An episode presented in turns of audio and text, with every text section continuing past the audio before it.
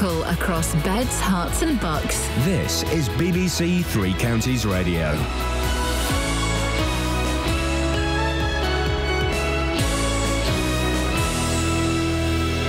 It's six o'clock. I'm Lee Agnew. The headlines 101 year old grandmother from Luton threatened with court action.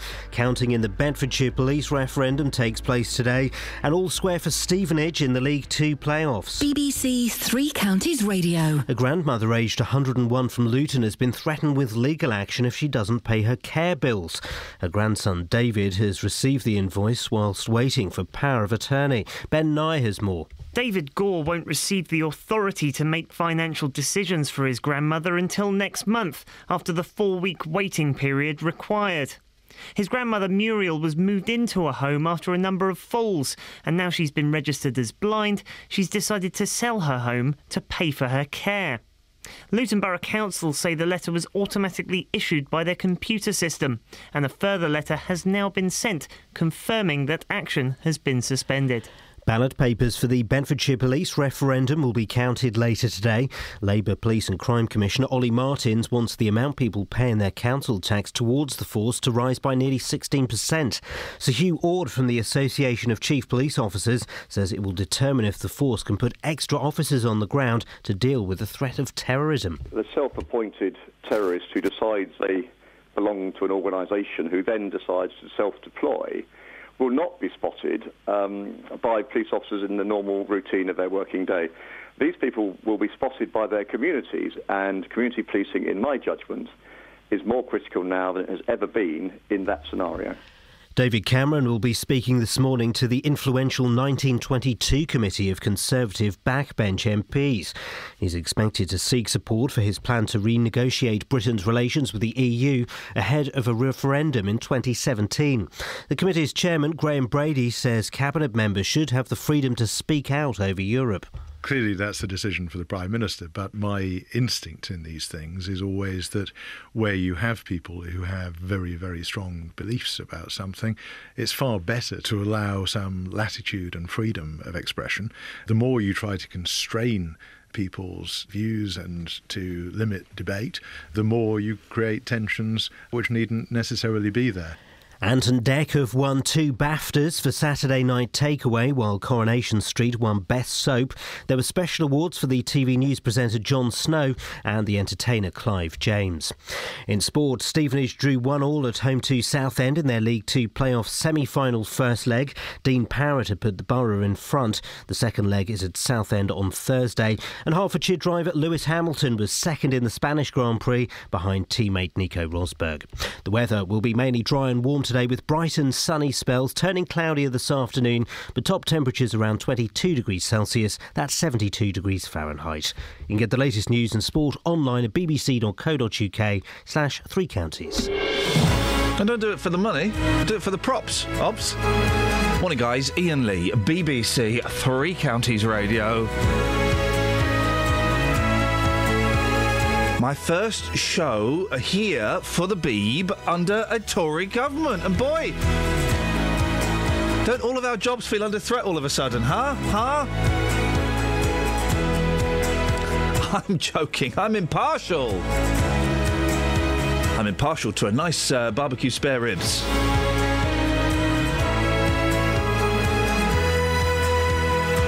Busy show this morning. Maybe. I don't mean I'm saying that. Simply because I'm genetically programmed to say it. I, I, I, uh. Coming up, threatening communications. Oh, this is good. Election vexations and Justin Dealifications. Yes? Yes?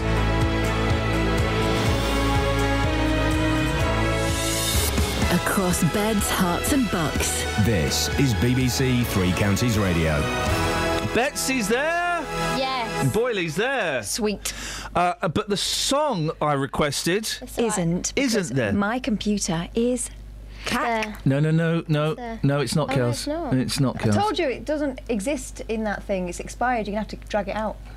Don't listen. I don't know what you're talking about. Just don't listen to me. That doesn't Uh. make sense, Kath, those words that you're saying. Where's the song? The date is expired. Right, so you, you I'm turning off your from- mic. I'm turning off your microphones because you girls are really getting on my wick right now. I'll, I'll find, I'll find us a good song. Hang on a minute. Hang on a minute. Oh, do you mean? Um, are you looking for? Oh, it's expired, isn't it? It's expired. Dragging it in from the system, but it doesn't exist. It's expired, isn't it? Yeah. Why is no one listening to me? Huh? Told you. Who's saying this? It's expired, huh? It invisible. expired. I'm invisible. Hang on a minute. We'll find something good. It's alright, I can get it from scratch. I'm invisible. I could say anything now. I could say So, great, big, hang on a second. Say this. hairy. Give me a ticket for an aeroplane. Ain't got time to take a fast train. Lonely days are gone, I'm a going home. Oh, my baby just wrote me a letter. I don't care how much money I gotta spend. Got to get back to my baby again. Lonely days are gone, I'm a going home. Oh, my baby just wrote me a letter. When she wrote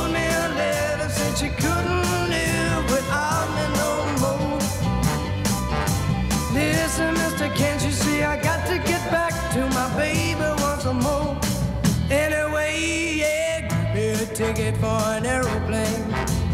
Ain't got time to take a fast train. Lonely days are gone, I'm a going home. My baby just wrote me a letter. When she wrote me a letter, said she couldn't live without me no more. Listen, mister, can't you see I got to get back to my baby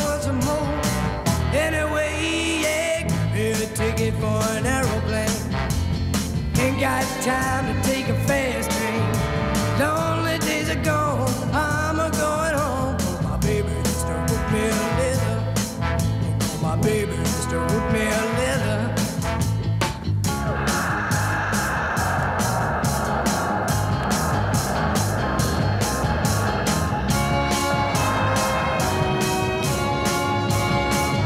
Song is one minute and 52 seconds long. Do you see what I mean, BBC introduced? They said it all. He'd said it all. I can't remember the name of the fella from the box tops, but he'd said it also, also from Big Star.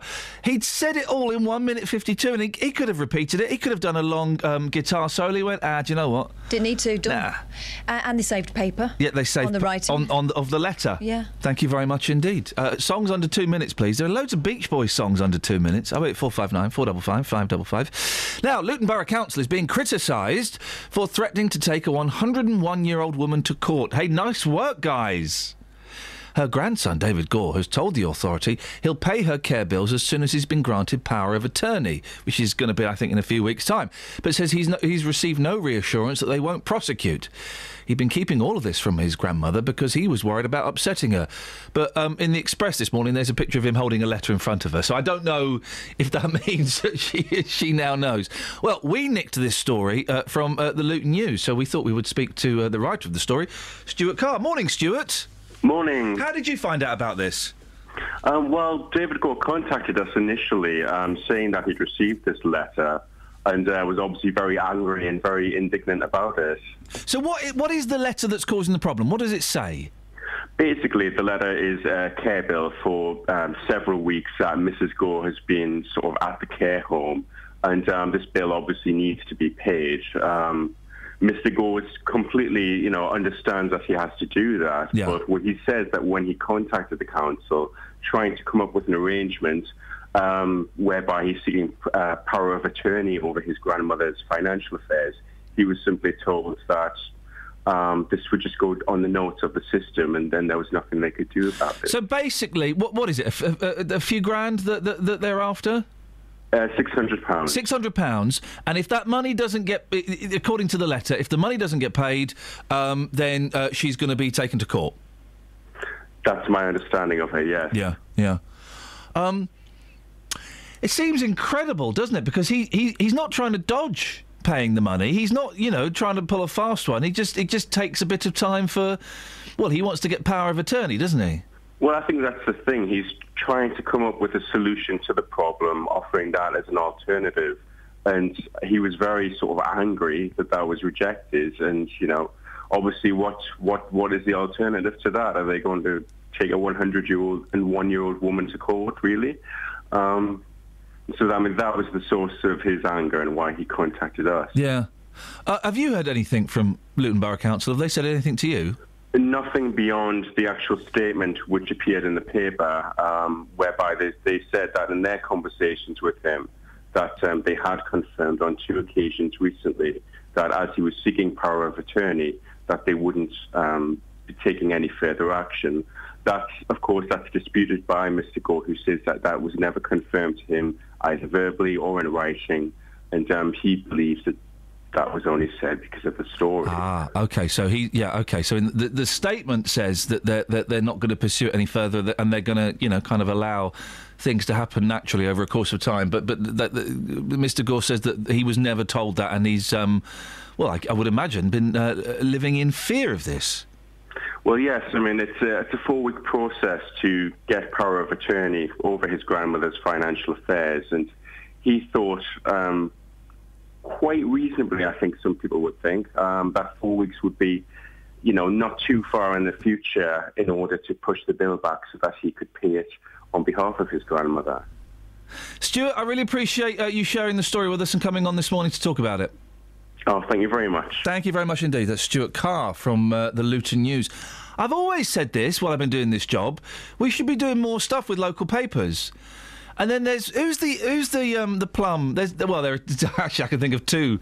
I can of, of the top of my head I can think of two plums from local papers Yeah. who want to fight. Uh, with us, But or that's at least fair enough. It keeps them busy, doesn't it? it, it gives them something to do, doesn't it? And this gives me something to do. It's been one week since you looked at me. Cocked your head to the side and said I'm angry. Five days since you laughed at me, saying get back together, come back and see me. Three days since the living room. I realized it's all my fault, but couldn't tell you. Forgiven me, but it'll still be two days till I say I'm sorry.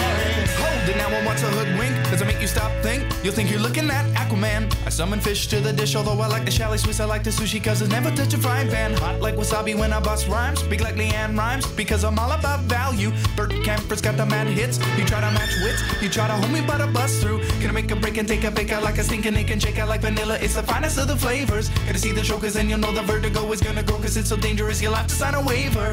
Can I help it if I think you're funny when you're mad? Trying hard not to smile, though I feel bad. I'm the kind of guy who laughs at a funeral. Can't understand what I mean, well, you soon will. I have a tendency to wear my mind on my sleeve. I have a history of taking off my shirt. It's been one week since you looked at me.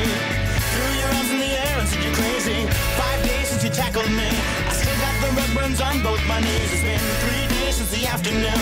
You realize it's not my fault, but I'm only too soon. Yesterday you'd forgiven me. And now I sit back and wait till you say you're sorry.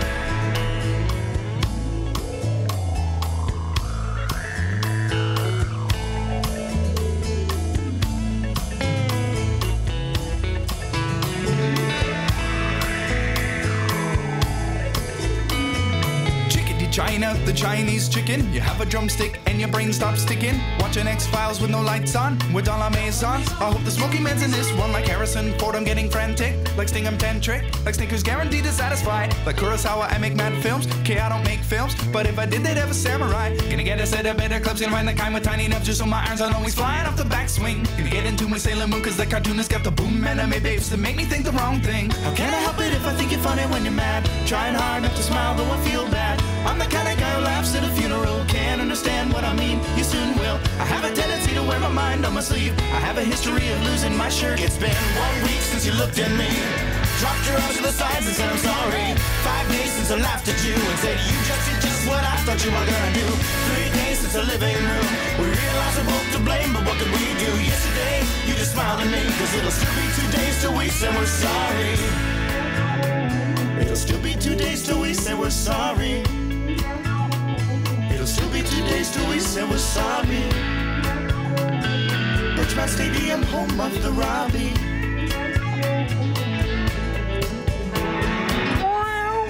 Morning, guys. Ian Lee, BBC Three Counties Radio. We're down the rabbit hole for the first hour of the show, as per usual.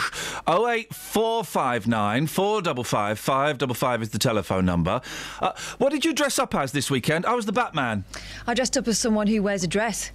A woman. Yeah. Did you dress up as anything, Kelly? Just um, myself, but um, for that, bed. that doesn't. Ooh, uh, that doesn't count. I wouldn't know if anybody dressed up at the weekend. I was the Batman queuing for an ice cream. It was very liberating. It also uh, scared my son because I, I turned up at this. They were having a fete. There was a reason for it. They were having a fete, and it was like superheroes. Mm. Parents were allowed to dress up. Uh, not many did. But I was talk. I, I kind of turned up late, and I was talking to my wife, and my youngest son came over, and he's like, all being all cool, you know, because his mum's there. But then he was looking at me and, and was was petrified, particularly as I was going, "I'm the Batman." I was the Dark Knight Batman. I wasn't 60s camp Batman. Yeah, but it's a 60s camp Batman costume you've got, isn't it? No, no, no. Mine's Dark Knight Batman. Oh, has it Unfortunately, got muscles on it? Yeah, well, they're drawn on. They're not um, Oh. the inflatable ones. Uh, but he was he was terrified. He was. Here we go. What have you dressed up as, uh, and uh, when have you terrified your children? Oh eight four five nine four double five five double five. Travel news for beds, cards, and bugs. BBC Three Counties Radio. It's looking really quiet on the cameras on the motorway so far this morning, so no delays showing up for the M1 or the M25. In High Wycombe, the A404 Marlow Hills has temporary traffic lights by the Leisure Centre just before Marlow Road, so that could cause some delays later on. And also in Hatfield on Great North Road, there's roadworks at Southway, which could also cause some delays. On the trains, Thameslink have just tweeted that there's some minor delays on their Bedford to Brighton service. That's because of signalling problems. Samantha Bruff, BBC Three Counties Radio. Hey, Sammy. Hello. When was the last time you terrified your children? I don't have any children. Oh, that's going to break their hearts hearing that.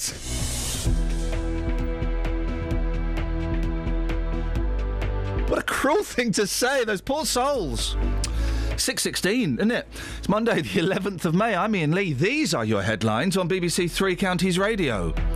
A 101 year old grandmother from Luton has been threatened with legal action if she doesn't pay her care bills.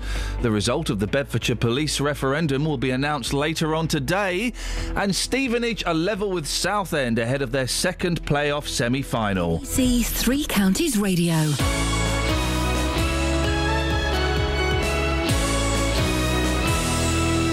Every weekday from 3. Local stories. People in Watford are being urged to celebrate their local heroes by creating a postcard in their honour. In other local news, rugby fans are being warned to watch out for fake World Cup tickets. Roberto Peroni. Now, a metal detectorist has discovered a archaeological find in a field near Royston in Hertfordshire. Taxi drivers in Luton are demanding to be allowed to drive in bus lanes at all times. There is to be a new station at the Leighton Buzzard Narrow Gauge Railway. Roberto Peroni. Weekdays from 3 on BBC Three Counties Radio. When was the last time you dressed up? And when was the last time, or any time, you've terrified your children? I mean, uh, yes, it will scar them for lives, and they'll be in therapy 35 years later on. But boy, oh boy, it's, it's so much fun, isn't it? Oh eight four five nine four double five five double five. Big up yourself, Paul Scoins. Hear me now.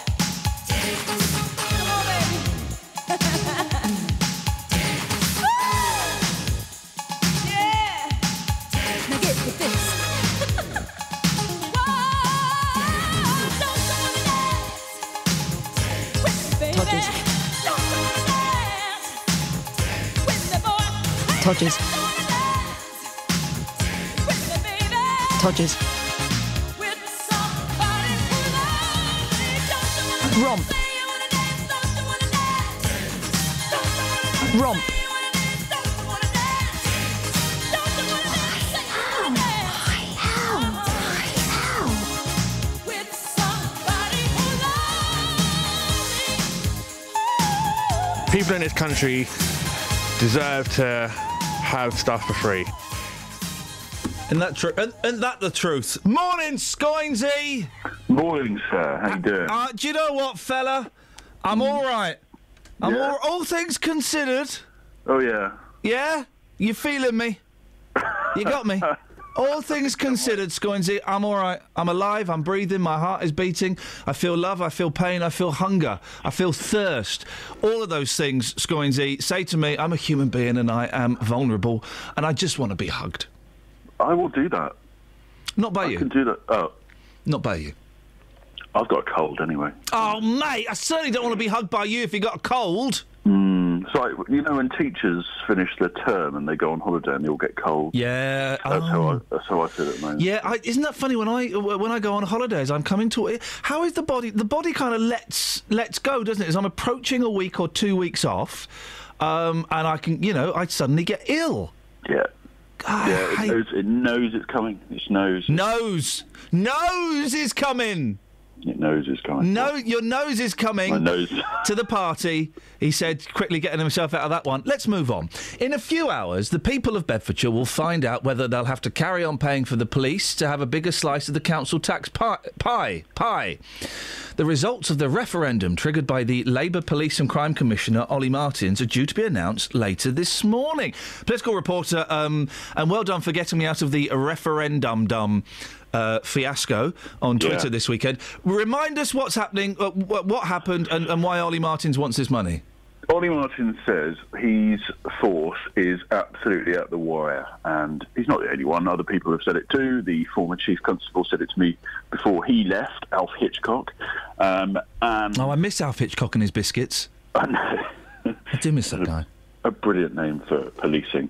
Um, the the current chief constable has said too that she is in a desperate situation. She needs more money. She needs more officers to be able to do the work that she wants to do. And uh, this referendum, uh, Ollie Martin said, was the only way, really, that uh, he could raise the money in order to fund all the work and the officers that needs to, to be there. Now, the government has said, no, you've got enough money, you need to find efficiency savings in other areas. He said, we've already done that, and uh, and this is uh, really a, a last-ditch desperate attempt to try and get some more cash. It would raise around four and a half million pounds, be about seven pence a day extra for an average property. And uh, he's had the backing of big names. Sir Hugh Ward, who is the outgoing president of the Association of Chiefs Police Officers, so a, uh, you know someone who knows a thing or two about Tough policing. guy, a tough guy. A tough guy. He says that it really needs to happen. The self-appointed terrorist who decides they belong to an organisation who then decides to self-deploy will not be spotted um, by police officers in the normal routine of their working day. These people will be spotted by their communities, and community policing, in my judgment, is more critical now than it has ever been in that scenario. Now, the results of the referendum are out today, uh, but we know uh, we've had people phoning us, and we knew this was going to be the plan, saying that they they've been paying um, a- a- already. They've been paying the extra charge already. Yeah, that's right. The mechanism is that councils have to set their budgets in April, and uh, as such, they had to work the increase into it before it had happened, uh, and they will pay back if it is not a yes vote today. So that will cost an extra two hundred fifty thousand pounds. And bearing in mind, Ian, this has already cost Yeah. three hundred fifty thousand pounds to stage. It means that the police are going to have to pay back all of that money. Th- but by the way, pollsters obviously they don't know nothing, but um, it was kind of wasn't it something like seventy five percent were against? Was that one of the polls? Uh, Ollie Marston's did his own polling. Oh, yeah, outside Tesco's, wasn't it? That was it. Yeah. No, no, no. He got a poll company Oh, right, to come in and do it as well. But he, uh, and the the YouGov when they when they could put people uh, put to people the question that they were going to have to answer on uh, Thursday. Seventy percent of people came back saying no. Now. Uh, he said he did his own polling outside of Tesco and other other major supermarkets, and they that. said um, they said it, he said that once people had had sort of understood or been told about what the referendum was for, they were more um, willing to pay the money. But um, that wasn't the question they were going to get asked. And, uh, you know, okay, it's informal. I have only heard it from a couple of councillors, but councillors who were at their Bedfordshire count, council counts on Friday were saying um, that they were seeing overwhelming numbers against the referendum. So we will have to see it. Also, David Cameron, uh, uh, Prime Minister, said that Beds Police was one of the best funded forces in the country, didn't he? Yeah, that's right. On the way over to, um, uh, you know, uh, so in the in the midst of this general election campaign, he came to Bedford. hmm? The general election campaign, he came here and. Uh, he went to Luton, I think, and was asked a question about it. And this is what he said. He said that uh, the increase was unnecessary. Oh, yes. Well, I think what we've done is made available the funding that's necessary, and you can see that by the fact that crime here um, in this force has actually fallen over the last four years. So the police have done a good job. They've got the percentage of officers on the front line has gone up. They've got crime down, and I don't think the police and crime commissioner is right to want to increase um, the council tax in this way. Under our rules, he'll have to have a referendum, and I, uh, it's obviously for local people to decide. But I don't want to see taxes go up in the way that he's proposing. Full credit to the police; they've managed to do more with less. and I think there are further efficiencies that they can they can find, uh, coordinating with other forces, um, making sure that they share some of the costs, and uh, they should exhaust all those processes before putting um, taxpayers' bills up. Scoins, we've not had a chance to talk about this yet. That was the chair, by the way. Um, what do you What do you reckon to the results of the general election? Do, are you happy or are you sad? I know you've got to be impartial. That's why I'm not asking if you think it's good or bad. I wouldn't want you to ruin your impartiality. I just want to know if you're happy or sad. Because I think you can say that without breaking impartiality. Uh, do you, do you reckon? Yeah, are you happy or sad about the result? I think it's an interesting one, isn't it? Yeah. Does that make you You know, happy or sad? Uh, well, I think what makes me interested is that the number. He said interested, not interesting, just to clarify. Yeah? Yes. No. Yeah. I, I, I realise that. Were you at the protest at the weekend or not? No. Did you support the protesters? Did you support the idea that they were that, that, that they were I protesting against? I support people's right to protest. Absolutely. Do you, you you support the right to protest? Do you support what they were protesting for? I support th- that in a free society, and people can make their voices heard. Ah, but do we live in a free society, Paul? Do we live in a free society? Do you support the hipster cop? Wh- which one? Did you not see the hipster cop? No. Oh, mate, mate, go on, go on Twitter. We'll send you. There's a, there was a hipster cop, and loads of people were tweeting about him. I saw that there was a policeman who was wearing full riot gear and had a balaclava on, but under his balaclava he looked like Ed Miliband. No, mate. There's a copper with um uh with a full hipster beard and a twirly moustache. Wow. Loads of people were tweeting about him. Uh, maybe well, he's maybe he's uh, sort of undercover cop. He does a lot of work in you know in, the 1800s. well, listen. Uh, what I, the next, of course, uh, b- big election that we'll be uh, talking about will be the uh, European in-out referendum. Can we get a jingle? This is a genuine Well, thing the, now. the next big election really is Eurovision on Saturday, but You want to talk about that? Right, two. Can we get two jingles, please, made? Uh, made for us, please. One is uh, the uh, Eurovision election, uh, the Eurovision election special with Paul Scoins, Mm-hmm. and one is the uh, European referendum special with Paul Scoins. We'll get those made up. okay. Not Well, that's in everyone- Two years. That's in two years, but um, yeah, but, but yeah. I know we've got to build up to it, mate. That's a good point. I we've all got election fever. We don't want this voting to end. uh, very quickly, uh, not everyone. Uh, uh, lots of parties. This this call seems to get made louder every time we have a, a general election. Uh, not everyone happy with the voting system, are they? Proportional representation. UKIP got. Um, Four million votes. Four million votes and one MP. Now, whether you like UKIP or not, Paul, and I know the answer to that, you do. Um, that's not fair, is it? Well, it's the system that we have, isn't it? That's the thing. I mean, yes, you can argue whether or not it is representative of the people, um, but the system is the system, and that's the system that everyone goes into. You know, you could say that it's even, you know, okay, you get uh, what is it? Scottish Nationalists got something like one point uh, was it 1.7, 1.7 million votes to get 56 MPs.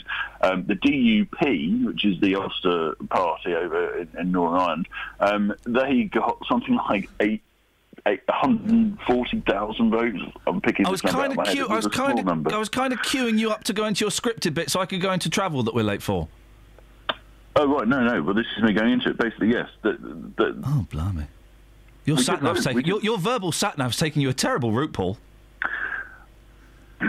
We did vote on whether or not to change the voting system in 2011, and don't forget that people rejected it massively. But the system is the system. And later uh, on, what will we be doing? You'll be talking to Alistair Burt and uh, activist and comedian Jake Yapp, who disagrees with the current system and says it should be fairer, in quotation marks. So, Paul, just finally, are you happy or, or sad about the result of the general election? Paul? I'm just happy to be here. Travel news for beds, Herts, and Bucks. BBC Three Counties Radio. Starting to look busy on the M25 anti-clockwise between junction 21 for the M1 and 19 for Watford. In Mill Hill on the A1 Watford Way, it's slow southbound from Apex Corner Edgware towards the Broadway at Mill Hill Circus. And in Buckingham, it's still looking quiet on the A413 London Road, but there's roadworks at the total roundabout, which could make it busy later on. Thameslink have tweeted that their service between Bedford and Brighton is affected by minor delays because of signalling problems, and the 701 service from Milton Keynes Central to East Croydon has been cancelled. Samantha Bruff, BBC Three Counties Radio. Across beds, Herts, and Bucks. This is BBC Three Counties Radio.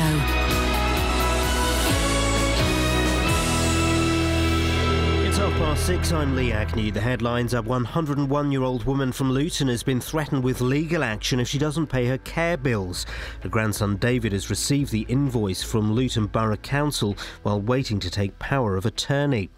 Ballot papers for the Bedfordshire Police referendum will be counted later today. Police Commissioner Olly Martins wants the amount people pay in their council tax for the force to rise by nearly 16%. And Ant and Dec have won two BAFTAs for Saturday night takeaway, while Coronation Street won Best Soap. The weather will be mainly dry and warm with bright and sunny spells today, turning cloudier this afternoon, but top temperatures around 22 degrees Celsius, 72 degrees Fahrenheit. Three Counties Sports. BBC Three Counties Radio. Stevenage drew one all at home to Southend in their League Two playoff semi-final first leg. Dean Parrott had put the borough in front. The second leg is at Southend on Thursday. Here's Stevenage manager Graham Westley. I thought it was a pretty fair reflection of the game, if I'm honest. It ebbed and flowed. There were phases of the game where they were on top, where we were on top. Both sides had chances. Both took one each. A terrific goal from Dino and a disappointing goal from us to concede from the set play. Honours even. I, I don't think it was an unfair reflection. Wycombe host Plymouth in their second leg, leading 3 2 after Saturday night's win in Devon.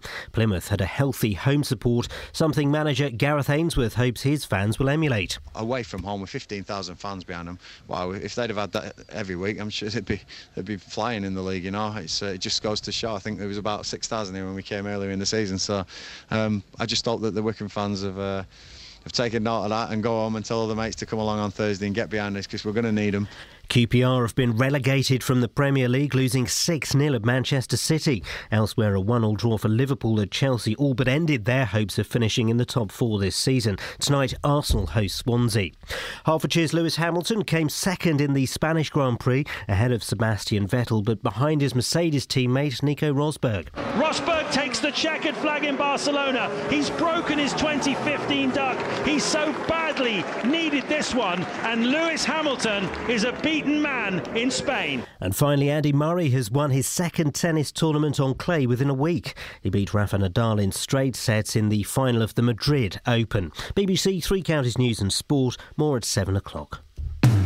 Call 08459 455 555. BBC Three Counties Radio. What? When was you? When did you? Uh, you must scare your children all, All the, the time, time. with a face like that. Sorry. What? Uh, tell tell us. Tell us. Tell us. I have an array of costumes. That We're asking when have you scared your children, and uh, when was the last time you dressed up? I did both this weekend. I dressed up as the Bat. I'm the Batman, but I was the Dark Knight Batman, not the good camp Batman. I've got loads of outfits. and uh, it scared my boy. Right, I've got uh, the Wicked Queen from Snow White. That was particularly Oy, effective. Hey. Um, I did the whole makeup with the eyebrows and everything, and terrified them. Maleficent, I've also done. That's quite a bad one. That's uh, They hate that one. Yeah, it's very naughty. Uh, I was a vampire as well, with a f- like full blimey. cloak with a hood. Oh, blimey. Yeah, yeah, yeah, yeah, yeah. And walking around in, the, you know, we, we go trick or treating to my mum's around the corner, and uh, I don't just terrify my own children; I terrify everyone else's. Wowzers! It was. A, it was. A, uh, get this, Justin. go on, boss. It was um, school fate. Superheroes was the theme. Yeah. Um, kids were allowed to dress up. Parents were allowed to dress up. So I went dressed up as the Batman, the Dark Knight, and um, I was about the only dad there that was dressed up. That makes me sick. What the, the, the dads didn't do, it or that he did? Yeah, and I The- felt the other dads, I was yeah. nervous about it because I, I was meeting them there, so I had to park my car and walk down the street dressed as the Batman. I didn't put the cowl on. Um, until I got there, but there, I mean, there were a few. da- There was a there was a dad. Get this, just. He was in the full Spider-Man kit, Good but lad. like, like a good one. Good lad. Who remembers? Do you remember? I, the, my, the only two sketches. I remember three sketches from Kenny Everett. One is where he's doing Rod Stewart and his bum keeps inflating. The other one is where he does the Bee Gees. You don't remember best possible taste? Uh, yeah, I don't remember the specifics of it. And then the third one I remember is where he's Spider Man and he climbs up a building and he goes into the toilet to do a wee. And he's really desperate to do a wee, um, but he's got no fly on his outfit. So he wets himself. I remember laughing at that. Hilarious. Spider Man, he's like running around like this. He's going, oh, oh, oh. ah, and he just does a wee wee in his um, Well, outfit. that's the problem with some of these fancy dress outfits. You know, you see lads at uh, the weekend on various stag do's all dressed up. Well, I had no ho- pockets. How are you going to go to the toilet? I had no pockets, You mate. You guys think you've got problems. I've had a Wonder Woman outfit and a Supergirl outfit, both of which I couldn't raise my arms in. Wowzers. Say that. Just say that again. Don't make this really slick. Go.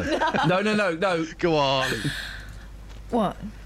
This is what I was looking for. Here we go, guys. I read a headline, you guess what the story is. The headline is normally very, very tenuous and has nothing to do with the story. Are we ready to play? Yes. Fins only got better. Fins only got better. Now, This is a double whammy because mm-hmm. obviously, surely it should be things can only get better. Mm-hmm. Fins can only get better. It's not. It's fins only got better, and it's not really about fins. Oh. With that in oh, mind, Oh, I know. Yes. Go on. To ask Justin first, because I think I know it. All right, go on then, Just. Okay, has it got anything to do with an arrogant dolphin? no, it hasn't. Okay. Um, has it got something to do with Finland and the fact that more people are going there than ever before for their summer holiday? I like the way you're thinking, but you're wrong. Oh. Kelly Betts. Michael Finn Yep. from Finland Yep. is a fish, Yep. And uh, he's had a bit of a tough time lately. But Finns, Have you been reading this? Catherine. Is it about the goldfish that got operated on? Yes, it is. Go on. Um, goldfish. This is ridiculous. Complete waste of money. They spent um, operating on a, a, a goldfish. Vets have successfully removed tumours from behind a goldfish's eyes. Did it make you sick, just? Well, it's, it's still a living creature. It's a flipping goldfish, mate. They cost one pound But thirty-five. then again, you know, what, what about the memories behind getting that goldfish, winning that at a fair Oh, flush it down the loo. Monty, a five-year-old family pet, underwent a 45-minute. Two hundred pounds op in water-soluble anaesthetic. I've seen pictures of how they do this. They put a tube in the fish's mouth so it's breathing and stuff. My mum took my a goldfish to the vets once. Why? It was lumpy. A team from uh, Lumpy, uh, the tumours from Monty's eye and back. He's lost the eye, but is now he's he's lost a flipping eye. Boss, hold on a second. Yes, mate. Let's get the word on the street. Sir, would you operate on a goldfish, yes or no? No. Thank you for your time. Why is it lost an eye? They could put one of those goggly craft ones in and no one would notice. Exactly. Who, who, who is that? Who is that, Just? Just the geezer on the street, just going about his everyday business. He was answering good. questions on goldfishes. Oh, oh, goldfishes. All right. Well, let's um, hang on a second. Oh, my computer's all to cock today. Right. Let's have another one. I'm torn. But we'll, we'll, there's a cream for that. Now, hang on a second. Hang on a second. Hang on a second. All right. Yeah. Let's have this. Brass neck. Brass neck. Catherine, let's start with you. Brass neck, please. Is it about um, the BBC Young Brass Award? Oh, there is actually an award, Justin, called the Young Brass Award. You Can't call it that. That's outrageous. um, and is it about that the fact that no one's noticed that it's a euphemism for a young um, streetwalker? it's nothing to do with that, Justin. Brass neck, brass neck. this- But good answer, by the way. This is a man who's got a, a fantastic technique. Um, he can play an Sorry? instrument. He can play an instrument Yeah. Tied round his neck. Why? What? Why? Yeah, Well, good. I'm, that's all I can come up with for the time being. A robber was arrested when he returned to his victim to complain a gold necklace he stole was a fake. was a fake. Unlucky. Um, I've just realised what we're going to do with you as well. Just hang on a second. One more of these. Burton in movie hit. Burton in movie hit. Catherine, we'll start with you. Burton, right. Uh, it must be something to do with Burton upon Trent. Right, yeah, yeah, yeah. um, and how it's cheaper to go there than the actual north. So they're making Brassed Off 2, this time it's personal, and they're doing it in Burton. No, do, do you know what? This is this is more obvious than perhaps you'd think. Burton in movie hit, Justin. When's the new James Bond film coming out? I, the, the- I've got literally no idea. Okay, well, it can't be that then. Um, has it got something to do with uh, Burton, the shop? A lot of people look down on Burton's. I don't personally, but their clothes, their suits, are they going to be used in a super duper high profile movie? No, it's about Tim Per- Tim Burton, Oh. the movie Tim director. Burton, I was thinking Richard. A pedestrian hit by a minibus used by crew on director Tim Burton's latest movie was saved by paramedics. Good. Then the final paragraph is US director Tim, 56, had earlier gone to A&E with a sprained finger. That film sounds like it's cursed. sounds cursed. Hey, Justin. Yes. Have you seen who's doing a tour? No. Oh, mate, I'll give you a clue. Oh, Gilbert. Oh, Gilbert's doing a yeah. tour. Fantastic. You want to go and see him? Oh, absolutely. Right, in? this is the plan. We get Gilbert O'Sullivan on the show. Yep. We go and see Gilbert in, uh, in concert. Can you take Gilbert to the streets for us? Let's get some Gilbert memories. Oh, This is where dreams are made. Isn't it? I knew you'd. Can you get some Gilbert memories Of for course us? I can, no problem. Speak to you in a bit, Justin. Cheers, bye. Ta ta.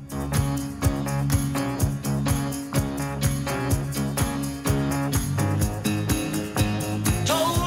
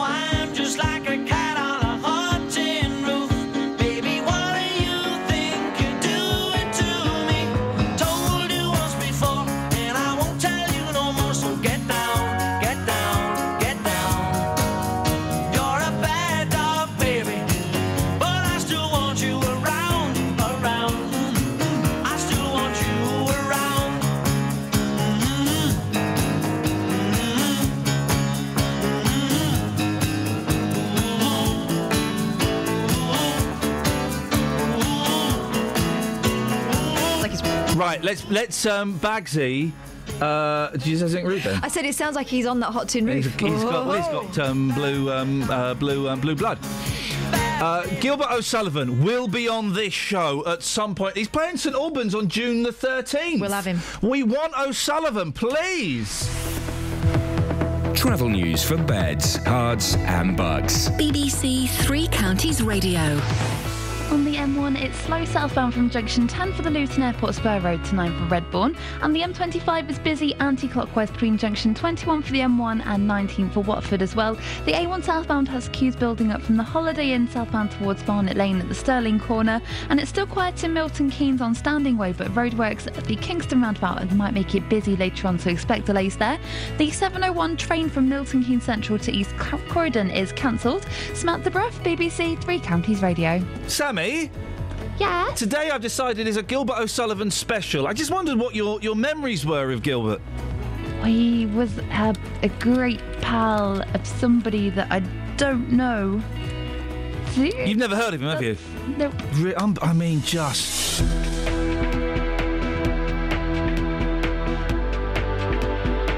Six forty-seven. It's uh, Monday, the eleventh of May. I'm Iain Lee. These are your headlines on BBC Three Counties Radio. A 101-year-old grandmother from Luton has been threatened with legal action if she doesn't pay her care bills. And the result of the Bedfordshire Police referendum will be announced later on today. And Stevenage are level with Southend ahead of their second playoff semi-final. Your Gilbert memories. When have you scared a child? What have you dressed up as? Let's get the weather. Here's Kate. Beds, Herts, and bucks weather. BBC Three Counties Radio. Not a bad day at all across all three counties. We have sunny spells and it's feeling pleasantly warm as well. Now we have a bit of cloud. It's high cloud at the moment. The sunshine a bit hazy, um, but we'll see the sunshine proper throughout the course of the morning. A bit more cloud moving in through the middle part of the day, early afternoon. It's an old weather front. No rain on it though. Should have fizzled out by the time it gets to us, but it will turn it a little cloudy for a while. After which it's going to thin and break, and we'll get some nice sunny spells to end the day. And the temperature's going to be reasonable as well. We're looking at a maximum potentially 22 Celsius, so feeling really quite warm. Overnight, dry and clear to start with, but then the cloud increases. We'll get one or two showers developed by dawn, the minimum down to 10 Celsius. Showers still there tomorrow morning, but they'll fizzle out fairly quickly, and then we'll get some nice sunny spells, largely dry tomorrow afternoon. Picking up a bit of a breeze through tomorrow, so it will feel a bit cooler with a maximum of 17 Celsius. And that's your forecast. Sometimes in life, things don't always go to plan. It worked perfectly for two and a half, three years till two days ago. He should refund me £1,900. Which is where we come in. We managed to get them to agree to come back in to the property on an agreed date. The JVS show takes on your consumer problems But I've basically lost the whole lot in administration charges. and helps to get to the right solution. I've received a cheque back for £578. Jonathan, I can't thank you enough. I don't know how you do what you do, you and your team. The JVS show, weekdays from 9, here on BBC Three Counties Radio.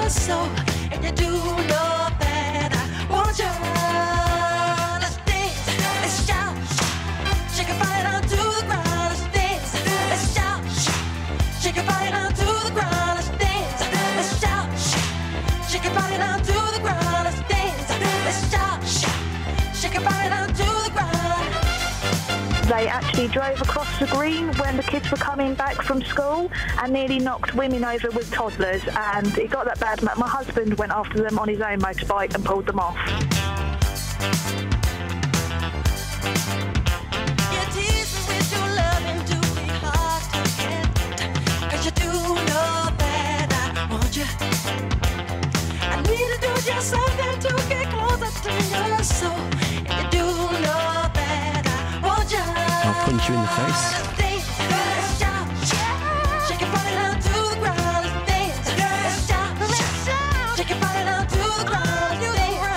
Party operations.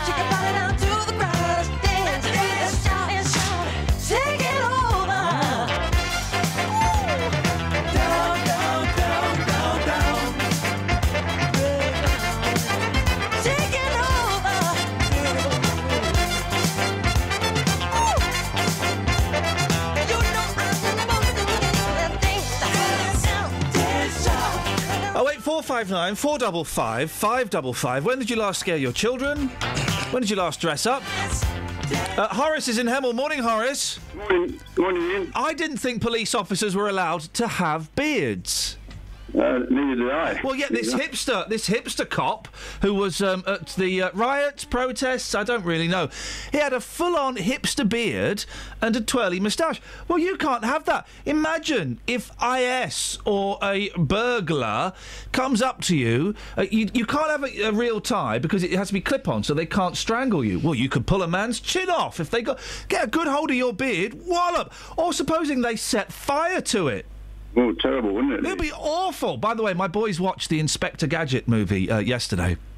And the biggest, the biggest laugh they got was when it was reported on the news that the um, uh, uh, spoiler alert, the evil Inspector Gadget had set fire to a man's beard. And they got the biggest laugh, and it was a very funny line. He even set fire to an old man's beard. Horace, what have you called in for, mate? Come on. In, uh, for the um, shortest um, single. Of, Oh yes, songs under two minutes long. Yes. Well, uh, this one is one one point three seconds. Oh yeah, go ahead. I can I can sing it for you if you like. Um. Uh, okay. Good. That's it. And it's by um. It's called You Suffer. Yes. By Napalm Death. Napalm Death did an album. I think the whole album, the songs are like less than a second. Chances. Chances, isn't it? Oh, Horace, you reminded me. Tomorrow we'll have a bit of Ramones on tomorrow. I think. I thought you were going to say Napalm Death. Well, we can have some Napalm Death, but we'll have have some. that one. We'll have some Ramones on tomorrow. Thank you, Horace. Okay. I didn't think coppers were allowed to have beards. Well, it's particularly twiddly ones that come with a twiddly handlebar moustache that he's waxed. I Well, mean, now they're allowed. To, well, now coppers. Okay, so it turns out coppers can have beards. They can be under five foot ten. They can be fat, and they can not be trained fully. And it turns out anyone can be a copper these days. Even Kelly Betts. Yeah, even though she's tiny. I'd be a good cop because nobody would expect it. That, that, that's that, that. And that's the only thing a good cop requires. Yeah. Okay, you'd have to stop breaking the law. Ah. Well. Did she just let one out? I think she might. What have you got in the papers, Catherine? Looking for a way to remember your loved one after they've died? Pictures.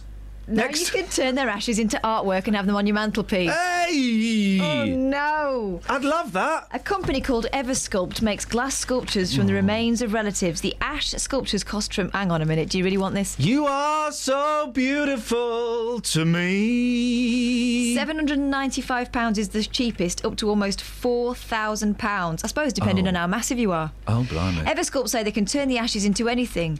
A recent customer offered for a sculpture sa- shaped like a golf club, Yeah. while the most popular design is the eternal flame. I want to get. Um, you can get cat cat stuffed. Yeah. Why can't you get people stuffed? You probably could if you paid enough money. Well, I'd like to get. I'd like to. Um, I'll get you stuffed. Oh. Cows, I've just sent you an email of a short song. Um, maybe we could pull it off. Because I know your f- the fastest finger first, isn't it? You're, you've got the fastest finger first. I have, yeah. Thank My you ver- computer's really slow because it's got loads of information on it. Have you got a cold as well? I'm okay. You you sound bunged up and a little bit mardy. I am both of those things. Have you been slogging Paul Scoins? Yeah. Because that would that would make both things happen. Oh, is that what? Oh. Hmm? Whoops. yeah, I would. Uh, yeah, I'd be up for that little sculpture. Would you? Little sculpture. Yeah. Does it look like the person? Is it a miniature version You of the person? No, you can. Well, you could have that. You can have whatever you want. I mean, you could be a golf club.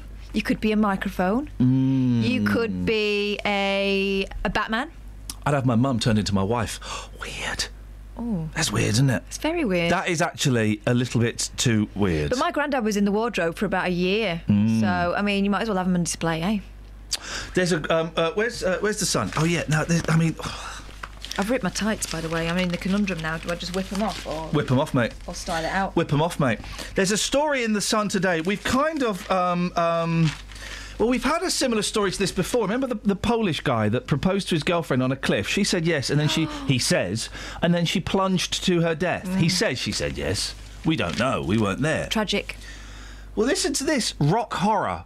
Oh, they've even done like a jokey thing. You can't when someone's died. Steve Allen was making jokes about this. Well, it could have been worse. She could have been a munter. But he is waspish and witty. Rock horror. James flies five and a half thousand miles to see Weblove, and she falls to her death off this cliff on the first date as he takes a pic. A loved up Brit saw his new girlfriend plunge to her death off a cliff after flying five and a half thousand miles to meet her for the first time. I mean, flipping heck. That's um, It's going to be an awkward holiday now, isn't that, it? That's a punt, isn't it? That's a punt to go that far. I mean, fair play, you know, sh- she looks delightful. James Nichols, 23, watched in horror as the ground gave way beneath Cheney Holloway while he prepared to take a snap. Unlucky in love or what? I mean, blimey. Oh, wait, 459 455 555. You got time for a little one? Yeah. Speaking of little Oh, ones, stories. Cindy, Cindy Crawford's daughter.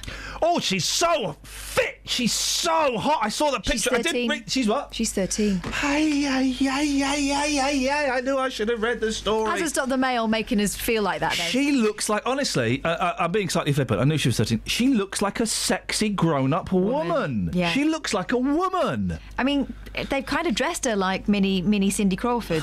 Well, th- But then again, she's just beautiful, and you can't help that, as I know. outrageous.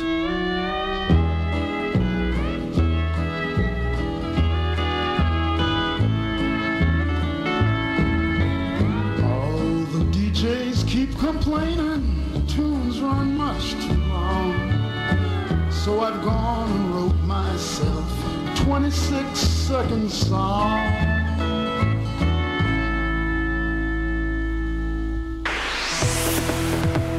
Travel news for beds, Herts, and Bucks. BBC Three Counties Radio. On the M1 northbound, a car's broken down between junction 10 for Luton Airport and 11 for Dunstable, so a lane's being closed, but it's not causing too many problems at the moment. And the M40 into London has a lane blocked by a, an accident which is causing queues just before junction 1A for the M25. On the M25, it's busy anti-clockwise from junction 21 for M1 to 19 for Watford, and in Bricket Wood on the North Orbit Road, that's looking very slow between uh, at the junction 21A roundabout. The A1 southbound also has queues from the Holiday Inn Stirling Corner. Samantha Bruff, BBC Three Counties Radio. Thank you, Sammy. We're climbing out of the rabbit hole, guys. We can still ask, though, when was the last time you scared your children? Oh, and we're celebrating Gilbert O'Sullivan. Local and vocal across beds, Herts, and bucks. This is BBC Three Counties Radio.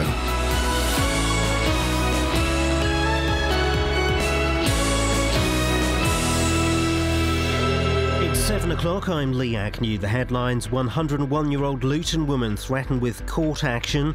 Counting in the Bedfordshire police referendum takes place today, and all square for Stevenage in the League Two playoffs. BBC Three Counties Radio. A grandmother aged 101 from Luton has been threatened with legal action if she doesn't pay her care bills. Her grandson David has received the invoice whilst waiting for power of attorney. Ben Nye has more. David Gore won't receive the authority to make financial decisions for his grandmother until next month, after the four week waiting period required. His grandmother Muriel was moved into a home after a number of falls, and now she's been registered as blind. She's decided to sell her home to pay for her care. Luton Borough Council say the letter was automatically issued by their computer system, and a further letter has now been sent confirming that action has been suspended. Ballot papers for the Bedfordshire Police referendum will be counted later today. Labour Police and Crime Commissioner Olly Martins wants the amount people pay in their council tax towards the force to rise by nearly 16%. Sir Hugh Orde from the Association of Chief Police Officers says it will determine if the force can put extra officers on the ground. The self-appointed terrorist who decides they belong to an organisation who then decides to self-deploy will not be spotted um, by police officers in the normal routine of their working day. These people will be spotted by their communities, and community policing, in my judgment, is more critical now than it has ever been in that scenario. David Cameron will be speaking this morning to the influential 1922 committee of Conservative backbench MPs. He's expected to seek support for his plan to renegotiate Britain's relations with the EU ahead of a referendum in 2017.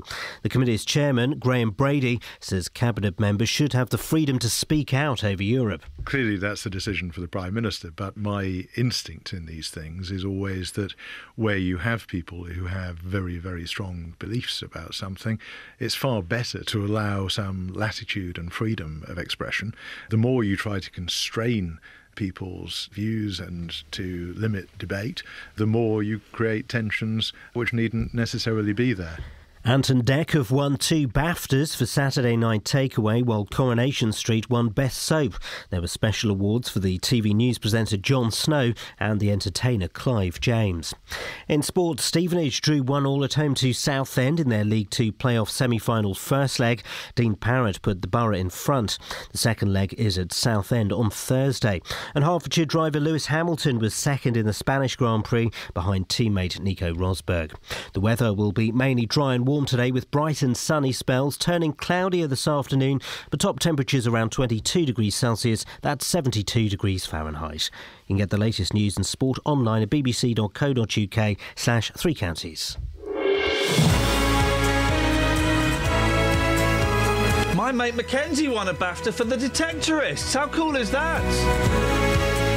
I'll have to book up to get a phone call with him now, I get. Is that how it works? Morning, guys. Iain Lee, BBC Three Counties Radio. Busy show. Celebrating um, the magic of Gilbert O'Sullivan.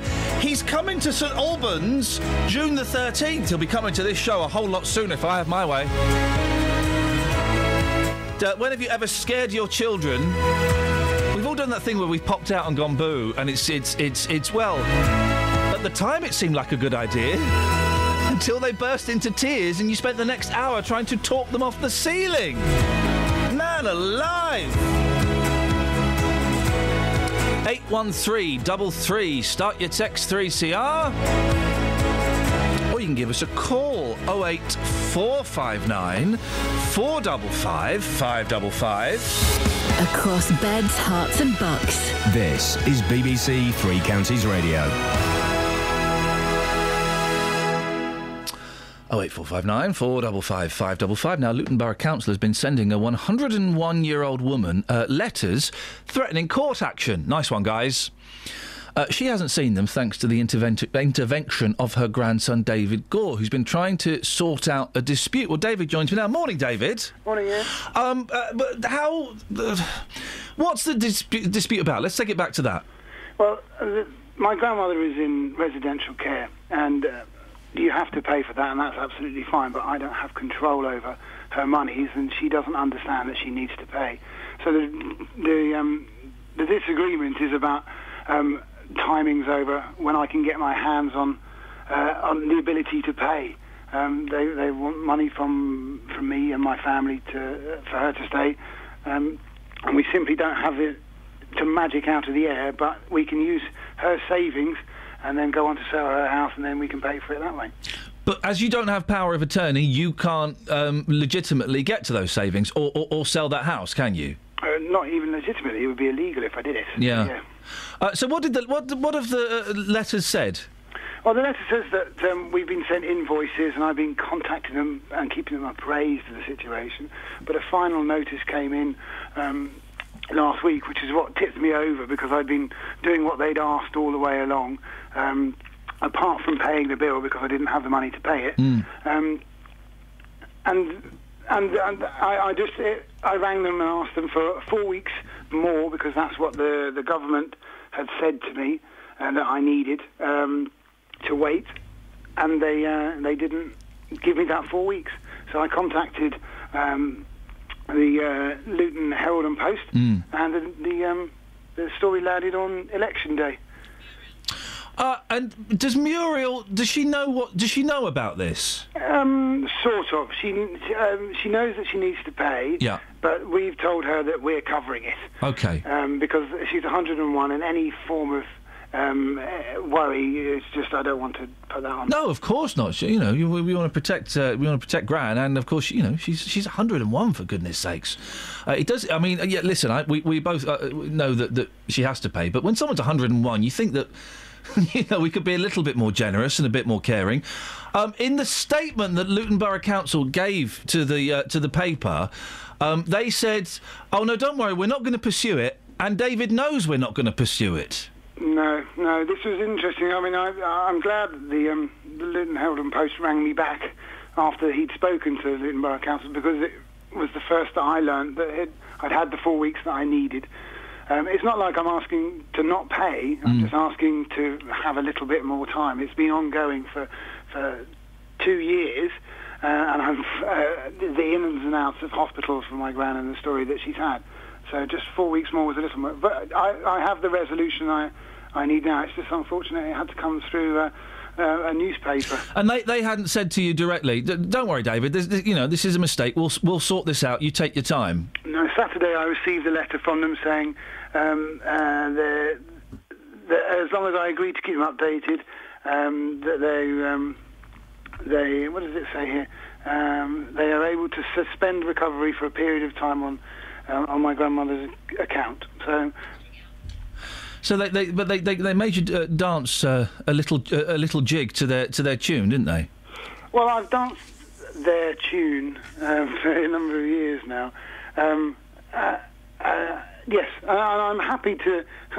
I'm happy to pay. It's not like I'm asking to have the, the, the debt cancelled or Yeah. avoided. Oh no, you're not trying to trying to get out of the way of paying it. That's that's the thing.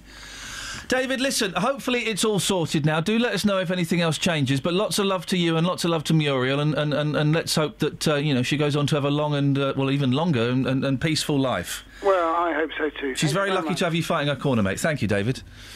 Oh eight four five nine four double five five double five. On FM, AM, online, and digital radio. This is Iain Lee. On BBC Three Counties Radio. So this is making a comeback. These were popular. What year? 2001, possibly 2002. I remember because it was the year I left um, the, the 11 o'clock show. I remember it vividly. But they, so these were popular. The micro scooters. What's a micro scooter? It's it's like a, a kid's scooter but being ridden by adults. I mean, it's just. I saw a mum doing it the other day. I'm assuming she was a mum, and I'm assuming she was trying to get home from dropping her kid off at school a bit quicker. All right, fair play. I don't like these scooters because when the kids want to take them out, you know that within five minutes you're going to be carrying it. Got good technique over the shoulder, but you're going to be carrying it. So I'm not a fan of the kids on them. But adults, you just look like numpties. You look like absolute plums. Sam Cam, who, um, one more strike and you're off my hot list, Sam Cam. What was she wearing when she went back to 10 Downing Street? Did you see it? It was like a blue kind of knitted dress that looked like someone had been sick down it. And at one point, she was wearing a green tank top. Now, I've got a soft spot for Sam Cam. But her wearing that dress and then her being all carefree on uh, the scooter the other day. Oh, for goodness sakes, woman. If you don't ditch that husband, we're through. Trendy micro scooters got the Sam Cam seal of approval. When the Prime Minister's wife was spotted riding one as she headed back to Downing Street after her husband David's re election. That can't be very safe. I don't want to put ideas into anybody's head. I genuinely don't. But IS, I mean. Uh, do you not see the the rest of the picture? There's an uh, an armed police officer Oh, next okay. to her with a gun. Right. Oh, okay. Uh, So, what did he have to ride a scooter then? I was hoping she was going to shoot her wheels off. Ridiculous behaviour. But some celebs simply look stupid riding them. Uh, everyone does. Hugh Jack. I mean, then they've got a picture of celebrities. No, not Hugh. Hugh. Ja- no, he looks like an idiot. Of course he does. The Wolverine hunk clearly looks to love. What's that? The Wolverine hunk clearly looks to love zooming around on two wheels. Must be Aussie rules. Oh, they've done jokes about them. Okay, well that's fine. Okay. Kirstie Allsopp. I mean. Oh well, I wouldn't put it past her. Flipping it. Well, you know, it's it's really quite fun, and it's a great way of getting around and keeping fit.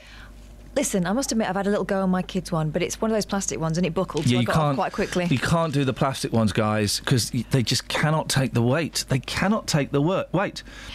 Um, well, then there's a pic. I don't get why this man is a thing anymore. Well, then there's a picture of David Beckham, but he's not riding one. His little girl is. Fair enough.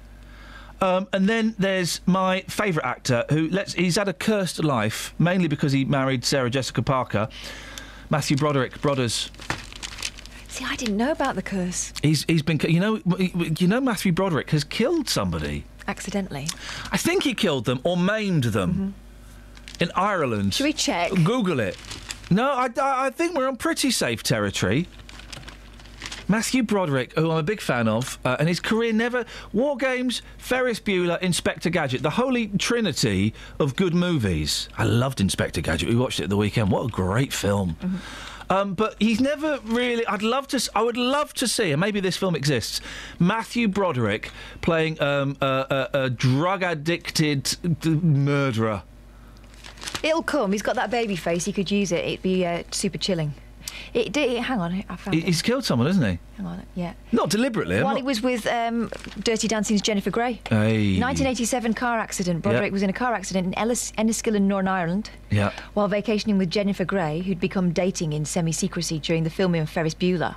The accident became public occurred when the rented BMW Broderick was driving Yeah. crossed into the wrong lane and collided head-on with a Volvo. Thank you. Uh, they were both killed instantly. So Well, uh, not Anna Broderick and Grey, No, they- Anna Gallagher Yeah. and her mother Margaret yeah. Doherty. Yeah, yeah. I know, I know, I know, isn't it? Isn't it? I had no idea. And uh, yeah, when was that? 87. 87, yeah. Uh, sad, isn't it? And, and now he's with Sarah Jessica Parker, so it, it just goes from bad to worse. Well, they've been together a long time. She's got a very horse-like face. Can we play celebrities that look like horses? Christian O'Connell. I've heard people say very cruel things about her, saying um, body from Baywatch, face from Crime Watch. Um, I, I find her attractive. I'm Yeah, not. in I'm a funny- in a funny sort of Yeah. Oh no, no, definitely. Of course. Okay. Let's. Horse this is a fun. This is always a fun game to play.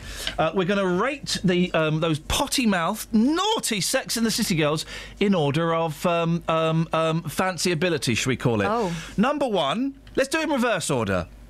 So number four, Sarah Jessica Parker. Oh, really? Yeah. Number three, the ginger one. Number two, the posh one. Number one, the dirty one. Well, I might have known you'd go there. Sorry? I'd have swapped posh and dirty Y- over. You'd have had d- d- posh at number one and dirty at number Yeah. two. Okay. I feel like I know all those girls too well. I couldn't possibly judge them like so where w- will you have to though? In reverse order. Go on. Let's compare. Let's com- uh, c- No, compare I and can't. contrast. I can't do it. Kelly. I think the I think the posh one is the most unattractive. Oh because she's no, so- she's so delightful. No, she's annoying. Oh, she's beautiful. She's acting, mate. She's acting. I know, but It's a character. I know, but she's annoying. I, if I went out with her, you know, and if I was going to go that way, she would just I mean- annoy me too much. She'd annoy me out of fancying her. Both of you would stand the strongest chance with the ginger one, obvs. Don't know. Well, Sam went there, didn't she? Yeah, the the old uh, filthy one went there. where? In real life or on the show? No, in, with into Lady Love on the show. No, we're talking about. I'm, God, you're confusing fantasy and reality. All right. Sarah I don't, Jessica I don't Parker. know the other women. In reverse order Sarah Jessica Parker, the ginger one, the posh one, and the dirty one. Ladies and gentlemen, I give you those potty mouthed sex in the city girls. Travel news for beds, Herts, and Bucks. BBC Three Counties Radio. On the M1, there's a lane closed northbound between junction 10 for the Luton Airport Spur Road and 11 for Dunstable Road. And also the M40 towards London has queues because of an accident. It's from junction 2 for Beaconsfield towards the M25 where it's looking really slow. On the M25 anti-clockwise, it's busy from junction 17 for Maple Cross to 15 for the M4. And on the trains, the 737 service from Luton to Bedford is delayed by 40 minutes. Samantha Bruff, BBC Three Counties Radio. Thank you, Sammy.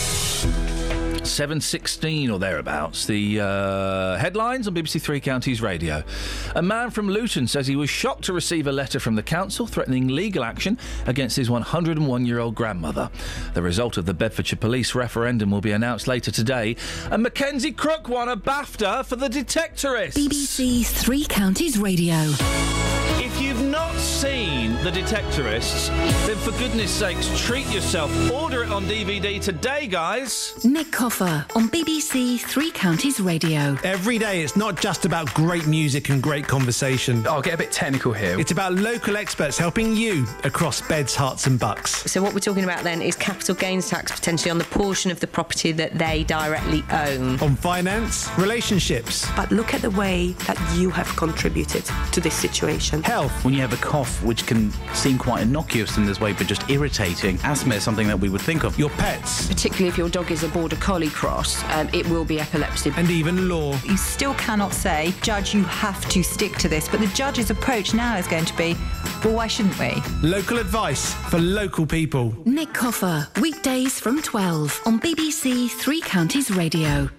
Guys, uh, just to just to flag up, um, let me get this kid. We've got an excellent uh, joke coming up. It happened spontaneously, and I said that was so good. We need to do that again. Hang on, um, hang on one second. Let me just find the what we need for the joke to work. Um, oh, I've I've lost it. I've got really got to sort this this out, guys. Hang on, bear with me. Bear with me. It's going to be worth it. Okay, right. Catherine, Yeah. Do your line.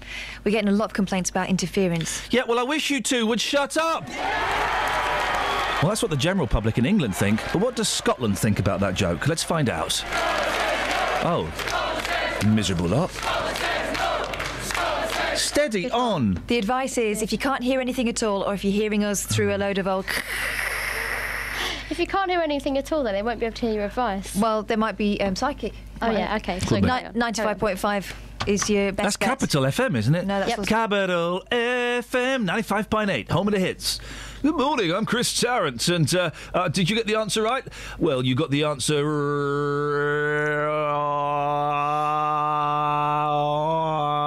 We'll find out after this break. And that's why he's the best. Isn't it, isn't it though? Now, the outcome of the general election took everyone by surprise, not least the Conservatives. Hey, you pollsters, we, we, we're paying you dollar for nothing, it would seem, just for guessing. I'm going to be a pollster at the next election. You can just make anything up. The Conservatives return to power with a majority, despite pundits and pollsters saying we're in for another uh, coalition government. Well, the result has led to calls for the voting system to be changed after figures showed UKIP secured almost 4 million votes but only managed to get one seat.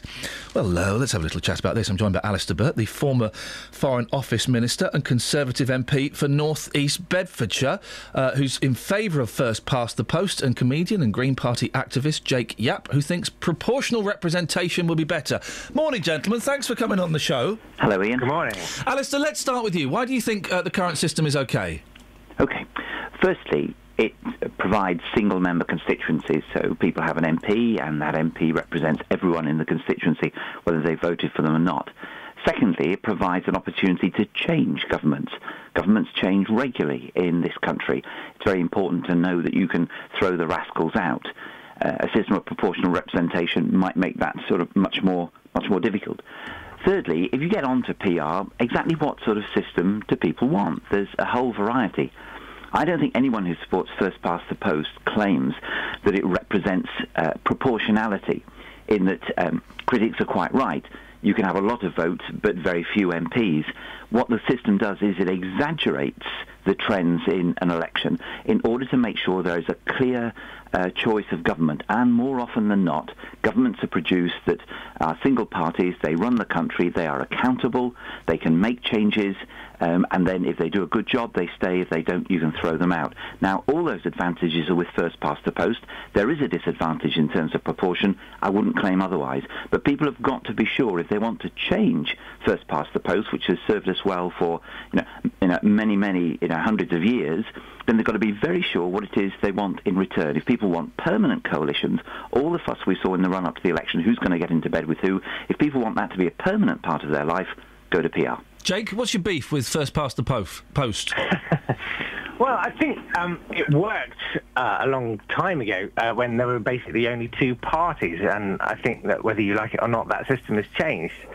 Um, we've been told that. Uh, you know, this exaggerates trends. Um, what it does is it just discards millions upon millions of votes, and, and never more so than now. Um, the Conservatives got 36% of the vote, um, but they've now got a majority government. Um, UKIP won 12.6% of the vote, and they only got one MP. The SNP got 4.7% of the vote, and they returned 56 MPs. I don't think the system is applicable now when we live uh, in a political landscape with many more parties and many more voices wanting to seek representation. But what about the points that Alistair makes, that the, the reasons why, in his opinion, it wouldn't work? Uh, I think it would work. It works perfectly well in many, many countries. We're the weird ones uh, across the world. Um, and personally, I, I quite like the Swiss model. At the moment, you have to vote for a party that's got a manifesto with a fleet of policies in it. Uh, and it, you kind of have to pick the one that's got the fewest policies that you hate. It's kind of like buying a box of chocolates where you have to have the ones with all the centres that you don't really like. Whereas in Switzerland, uh, people vote sort of issue by issue uh, on legislation. So you might agree with one party on their policy on fracking, say. You might not agree with them on their policy Well, on so Europe, every time that get they- to vote each time. It was, I was about to say, so because I don't know the Swiss system, every time that the, the, the government want to make a, a significant change or, or bring a bill through, you have to vote on it. Um, it's called, I can't remember what it's called, it's called something like active democracy. And um, the way it works is that uh, if you can raise a petition with 100,000 signatures uh, on an issue, uh, it will go to a referendum.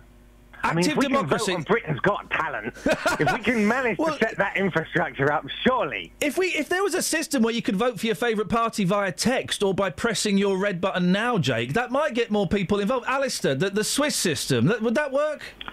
Um, I think, Iain, you ask your listeners whether they want to go to the polls once a week, once a month, and make decisions on everything that we're doing, and I think you get a fairly shirty answer.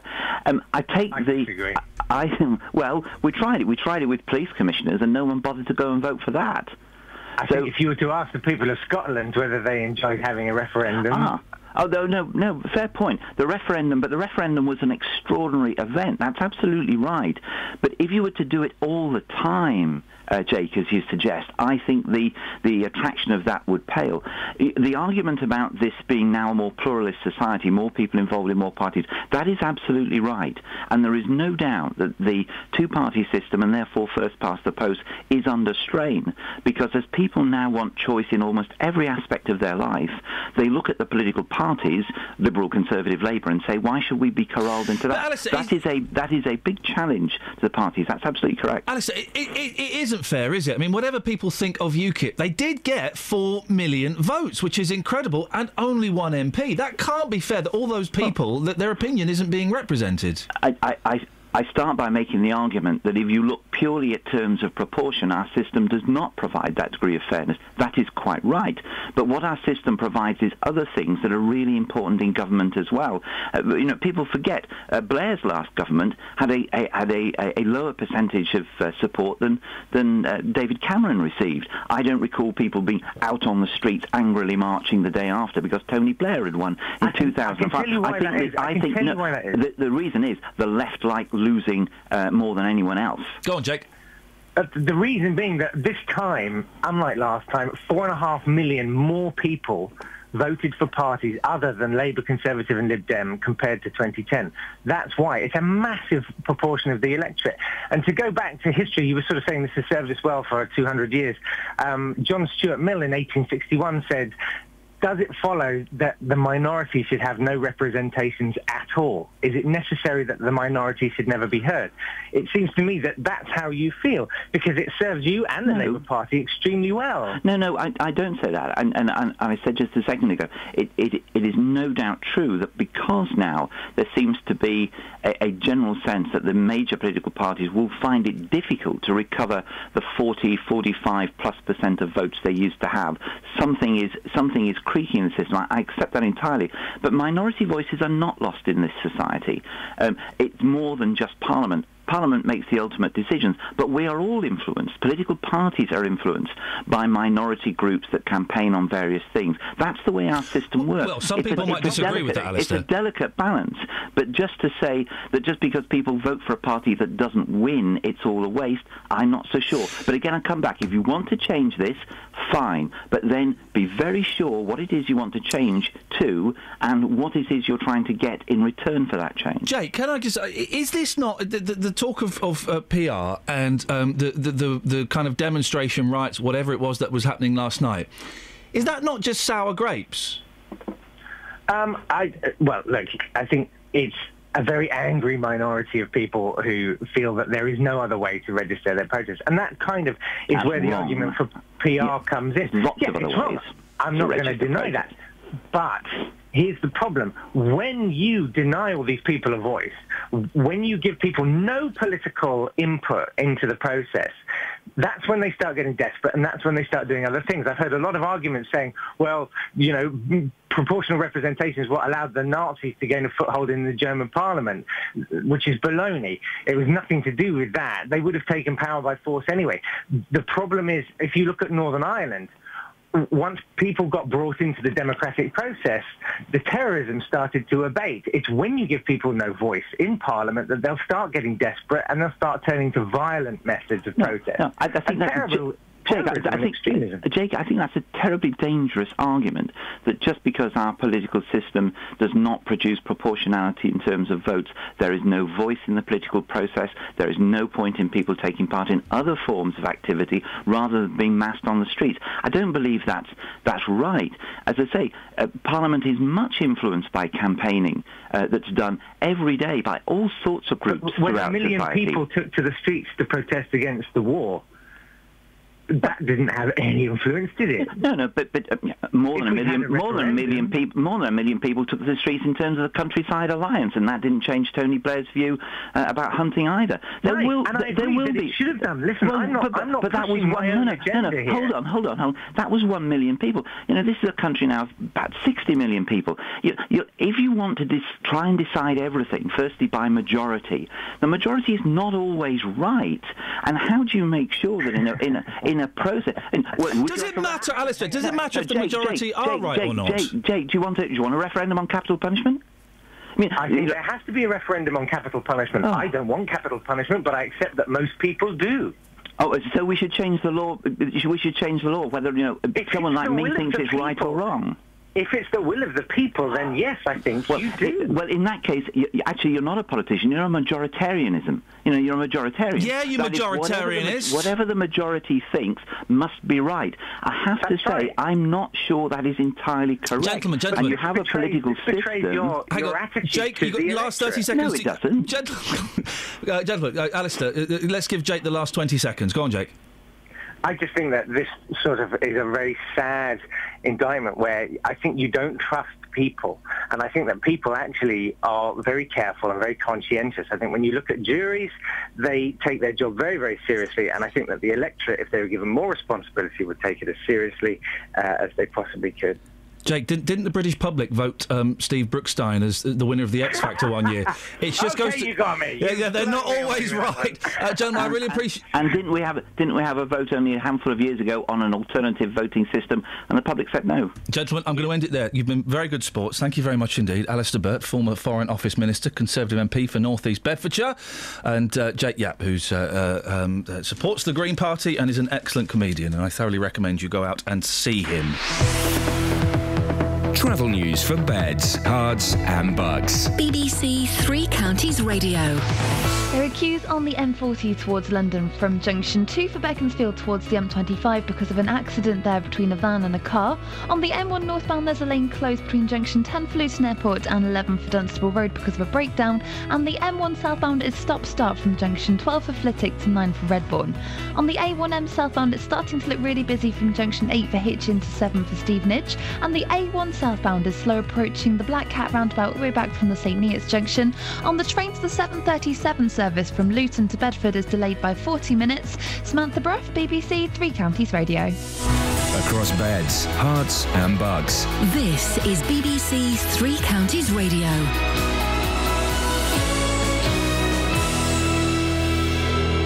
It's half past seven. I'm Lee Agnew. The headlines A man from Luton was shocked to receive a letter threatening legal action against his 101 year old grandmother.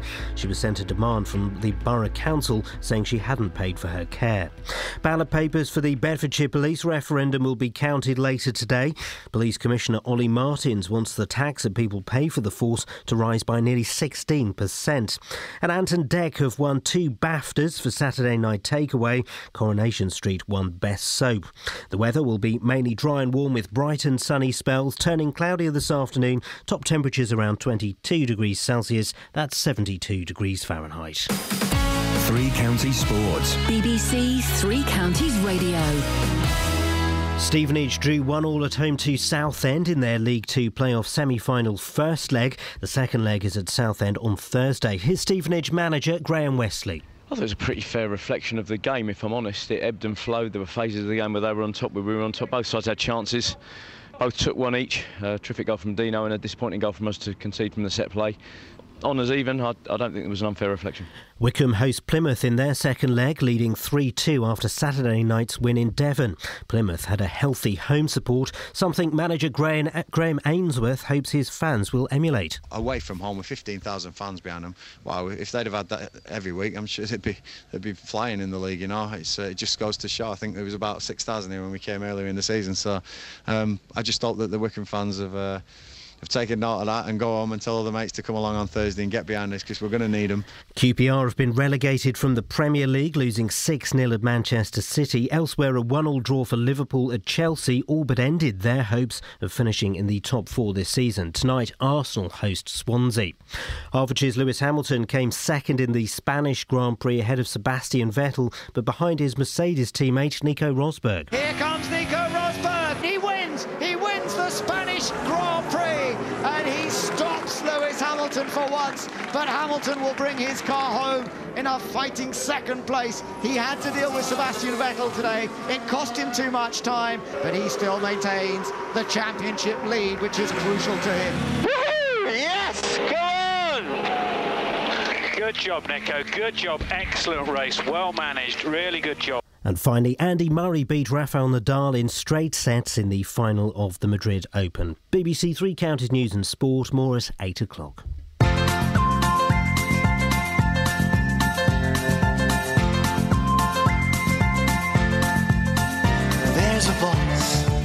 On calling me down the road. It's where I'll always be. Every stop I make, I make a new friend. can't stay for long, just turn around and I'm gone again. Maybe tomorrow I'll wanna settle down.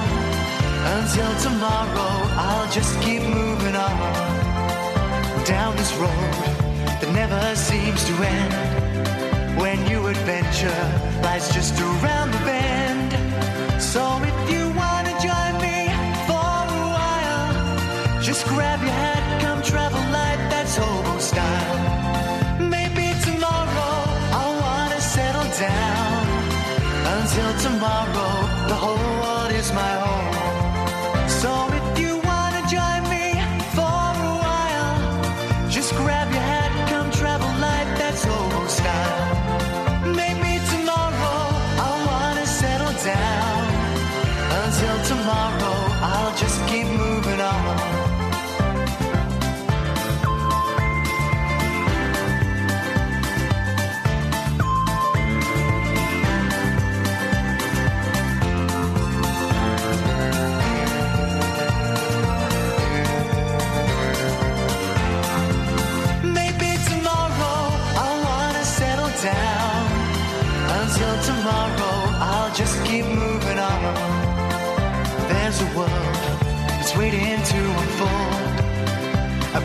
tale no one has ever told.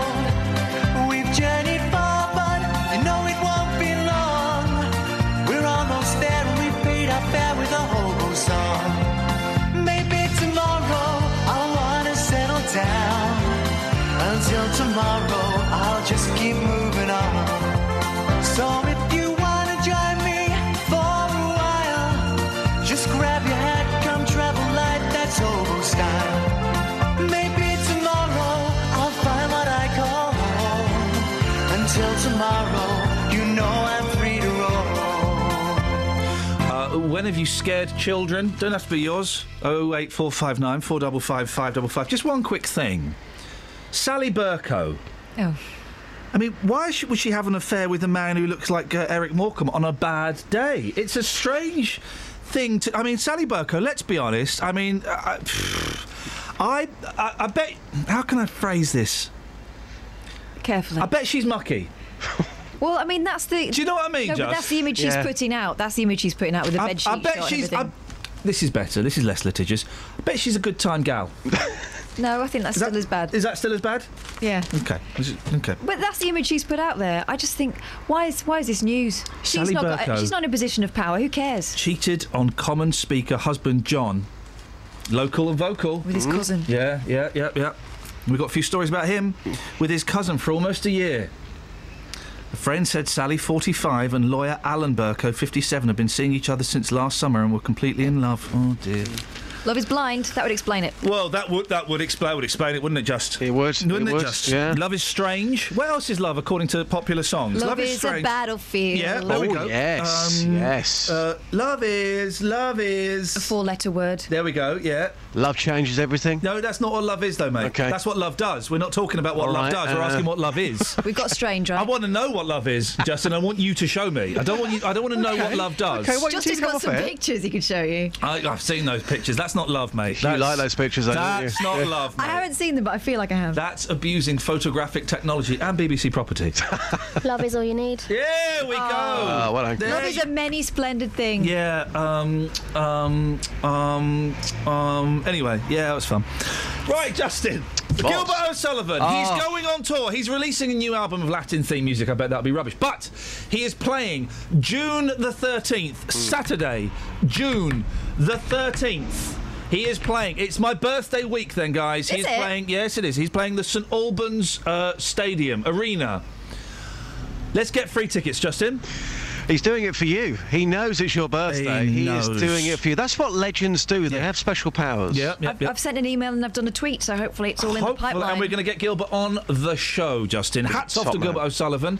You've taken this to the streets. You've got the memories of uh, the public. Yes, I have. And uh, to be fair, Iain, I could have probably filled uh, a whole three hours uh, of one of your programmes with his memories. As soon as you mention his name on the streets, people's faces, they just, well, they light Well, up. th- I imagine some may screw up in a. Huh?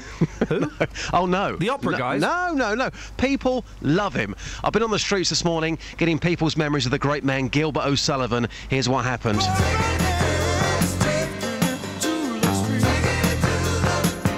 Taking it to the streets with J Dog. John, your mum. Oh, she was in love with the man, wasn't she? Oh yes, he did. Yeah, she always used to listen to him, and we, we grew up listening to to to artists like that, the, the old school. So there you are having a Sunday roast, and Sunday roast would not be complete without Gilbert in your house. No, it wouldn't do. No, the on the old record player. Just the emotion coming through your voice. Is, when you, when people talk about Gilbert, there's just there's just something special, isn't there? Well, there is. Yes. Madam, we're doing a big feature on the man, the legend, Gilbert. He's performing in St Albans. What's your memories behind his songs? They were always, they had feeling. Yeah. He does. You don't very often hear about him these days. Well, he's going to come on the show, and we're going to go and see him live in St Albans. You going to come with us? I might do. I'll see what if I'm if I'm busy at the time. Gilbert O'Sullivan, sir. He means so much to you, doesn't he? He's odd, yeah, yeah. Yeah, I like Claire. Yeah, yeah, yeah. Sir, the tan, the hair, Gilbert O'Sullivan, I put it to you, the greatest singer of all time. Yes or no? Yes. Thanks for your time. There you go. Stetson. Sorry? Doorbells. Okay. well, wait, next time you see Sadiq. Yep. The question, someone tweeted this. The question has to be. Uh, Stetsons or doorbells? I love Sadiq. Yeah, oh, we all love Sadiq. Legend. Sadiq- By the way, I think I think um, I'm taking some time off soon. I think that um, uh, Boss has spoken to Sadiq about filling in for me. Oh, now- he's been such a hit. That would be an incredible experience. I'm not quite sure how many words he could fit into a three-hour program, but he'd be good. Stetson doorbells. Yeah, well, I, it, it, it, I just think you know they're, they're thinking. Uh, what's the phrase? Outside of the bag. and uh, Sadiq is certainly way outside that bag, looking at it from a distance and going, "Bag." Uh, Justin. Yes. Have you seen the picture of this hipster cop now? I have, yes. And I think, you know, to, to be fair, though, at the moment, that's the fashion, to, to have a, a Mate. hipster beard. Mate, but I don't want my police to be fashionable. Yeah, but surely they're just going with the flow, aren't they? There's Does two it really things, matter? There's two things that have taken this a step too far. Waxed tips. The waxed tips of that handlebar moustache are marking him out as a wally. I'm going to say it mm. as a wally, right? If you're a policeman, your uniform is your status. You don't freestyle with like you know with, with, with waxed moustaches. And also, that's a terrorist threat. As, as I What, said- having a beard? Yes, mate. that. In the Inspector Gadget film, the funniest thing uh, my boys laughed at was there was a news report, and there's like a bag. I don't, have you seen Inspector Gadget, the movie? Just No, I haven't, Oh, it's no. brilliant. It got sla- What's only it gets- about? it only gets like 4.1 on IMDb, uh, DMBM. But enough good. We, me and the boys were laughing. And the funniest bit the boys laughed at, right, there's a bad, there's an evil Inspector Gadget. You know the premise of Inspector Gadget, don't you, Gus? Yeah, yeah, of He's a course, robot cop with. Ex- Basically, RoboCop. yeah, but he, he can m- move his arms and he's got a helicopter in his head and all this, right? There's an evil Inspector Gadget going around, and there's a news reporter going, and uh, he even set fire to an old man's beard. and it's just such a good line, and it's d- delivered so well. But I'm just thinking, my boys, they've now been influenced by that movie. They might see this hipster and, and set fire to his. Suppose in IS, Yeah. you know, they, they kidnap his beard. But they hold on, his guys. beard hostage. Look, look. And chop If- his beard off. They've if- got previous. If he can do the job, who cares if he's got a beard, if he's got tattoos, Seriously. if he's got earrings, if he's wearing a skirt? If he can No. do No, the no, no, job, no. what's the issue? Well, one, earrings and skirts are easily pulled offable. Yeah, that's Yeah, the, get that. on Yeah, the health and safety, yeah. risk. The serious thing about earrings and beards are uh, is that, that they are health and safety because you could grab hold of a beard and you could cause a lot. They're serious. You could cause a lot of damage. He's giving us that tash by waxing the ends of it. He's offering it up as a as a something to grab. I think it's outrageous. Can you take it to the streets, Josh? Of course I can, with pleasure. ano- here's another one. Yeah, go on. This is from Jill, who's a regular contributor to the show, and I. Okay, she talks about the beard. Okay. Of course, coppers can have beards, as it would discriminate against Sikhs who have beards on religious grounds. The height restriction went down about 25 years ago, and here's the thing to encourage Asian men and women to join, as their height average is shorter than Caucasians. Are Asian men shorter than white people? I've Is seen that- some tall Asians. Is that a thing? I'm thinking about it. I don't think I've ever seen a tall Indian man or a tall Pakistani man. I don't think I have. Certainly never seen a tall uh, Chinaman. Well, We know that. Well, I yeah, go along but I've that, never yeah. remarked We upon that. a sh- uh, the shortness generally of Asian men. And uh, I, I, J- Justin, Yeah. Just tread carefully. Yes, oh yes. dear. Can you try and find a tall Asian man for us today? Yes, yes, I shall uh, go looking is- on the streets. How tall is Sadiq? Can you get him to step out of the cab? Oh no, Sadiq's quite short. Of course he's about he is. he's about five foot three, but it's, it's not about how, how tall he is. It's about what comes out of his mouth, Oh, it's and how that is big pure he gold. is. Yeah. exactly. Well, th- c- can you try and, and, and this is a genuine thing. I'm not being. Yeah. I'm being slightly flippant, but I, We're this is trying a- to prove Jill's rule. Yeah, are Asian men famously shorter than, than Caucasians? Japanese uh, people are. It's, it's when you go to Japan, if you see a, Jap- a tall Japanese person or a Japanese woman, you know that's um, Built. that's that's stacked, you go, "Cool, blimey!" You don't see that very often. I knew a tall Japanese uh, man called Wataru. What a rude man.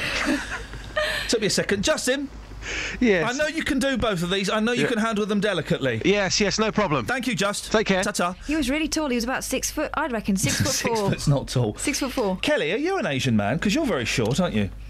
Sorry, say that again? Probably best you just say no. What was the question? No, are you an Asian no. man? Am I an Asian man? Yes. no. There we go. Okay. Not just, today. Not today. Is that, a, genuinely, is that a thing? I didn't notice it being a thing. 08459 455 555. I don't know. I just I just don't know. Uh, eight one three double three. Start your text three See, I will take some calls and texts after this. Travel news for beds, cards, and Bucks. BBC Three Counties Radio. The M40 into London's really slow after an accident earlier. They're accused now from High Wycombe East all the way towards the M25 after there was an accident there with a van and a car. On the M25 anti-clockwise, it's also busy at junction 21 for the M1 to junction 16 for the M40, and the M1 southbound is stop-start from junction 12 for Flitwick to 9 for Redbourn. On the A1 London road, that's slow from the Akbar at Georgetown Road towards Bedford Road at the Sandy roundabout, and the A1 southbound's also looking really slow from Eaton Socon towards the Black Cat roundabout. In Bishop Stortford, the A120 is busy in both directions between Bishop's Parkway and Ermine Street at the Puckeridge roundabout. Samantha Bruff, BBC Three Counties Radio. Thank you, Sammy. Of course, you know what the um, the Japanese word for sandwich is, don't you? Sandwicher? Kind of. If you if you don't, this is the trick in Japan. If you don't know what the word is, put u at the end. Sandoichi or e. You put sandoichi. Biru. Biru is Keki. another. Keki. Ice cream. No. Uh, honestly, ice cream. They don't ice- do the accent. Ice cream. They do. There was I was in a um, HMV over there, and I was trying to find a Japanese band called the Pizzicato Five. Now they're a Japanese band, and their name is Pizzicato 5 Uh-huh. And I was going to Lady Pizzicato Five. She's going. Don't know what you're talking about, mate. You don't speak English. Pizzicato Five? No, no. I went Pizzicato Five. ah." She went. Ah, yes, over here. Honestly, honestly, it's wonderful. Uh, Seven forty-six. It's uh, Monday, the 11th of May. I'm Iain Lee. These are your headlines on BBC Three Counties Radio. A man from Luton says he was shocked to receive a letter from the council threatening legal action against his 101 year old grandmother. The result of the Bedfordshire police referendum will be announced later today. And Mackenzie Crook won a BAFTA for The Detectorists. I recommend you go and buy it on DVD. Beds, Herts, and bucks weather. BBC Three Counties Radio. Good morning. It's not a bad day out there today. We've got a bit of high cloud, the sunshine a bit hazy for parts. Excuse me, but eventually we'll see the sunshine proper. A bit of thicker cloud moves in as through the middle part of the day, which we could see maybe a spot of rain, but it's unlikely. It looks like it's going to stay dry. The rain kind of disappears by the time it gets to us, and that cloud will then thin and break, and we'll get some sunshine to end the day. It's going to feel quite warm as well today. We're looking at a maximum of 22 Celsius. Overnight tonight, clear at first, but then the cloud will increase. Could see some showers develop by dawn. The minimum double figures at 10 Celsius. So rather showery to start with tomorrow, but it will clear quite quickly. And then we're going to have a largely dry day. Sunny spells, but a breeze tomorrow, so it will feel a bit cooler. Maximum temperature 17 Celsius. And that's your forecast. Every weekday morning. Coming up at nine on the big phone in this morning, is it a good idea to make jobless teenagers work for their benefits? How would you like this country to stand up to President Putin? Are you surprised to see British people being blatantly racist? The JVS Show. I think we've got to get over this issue about racism doesn't exist. It, it has existed. It will probably carry on existing. What I wanted to say is they've got this completely the wrong way round. You know, that, that, that is also true. That is also true. You will always get some, but they are such a minority. I think the man's a buffoon. Get him up, get him out of bed, give him a sense of purpose. The JVS Show. Do you think we have got to, as a country, start taking this issue more seriously? Every weekday morning on BBC Three Counties Radio. Right, so are, are, are Asian people uh, tall or short? Uh, um, uh, Mer- uh, Ian has emailed in. My mate Cully is a Sikh and is six foot 4 Mm-hmm. My Chinese friend Chen is six foot five. Both are lanky and ten stone wet through.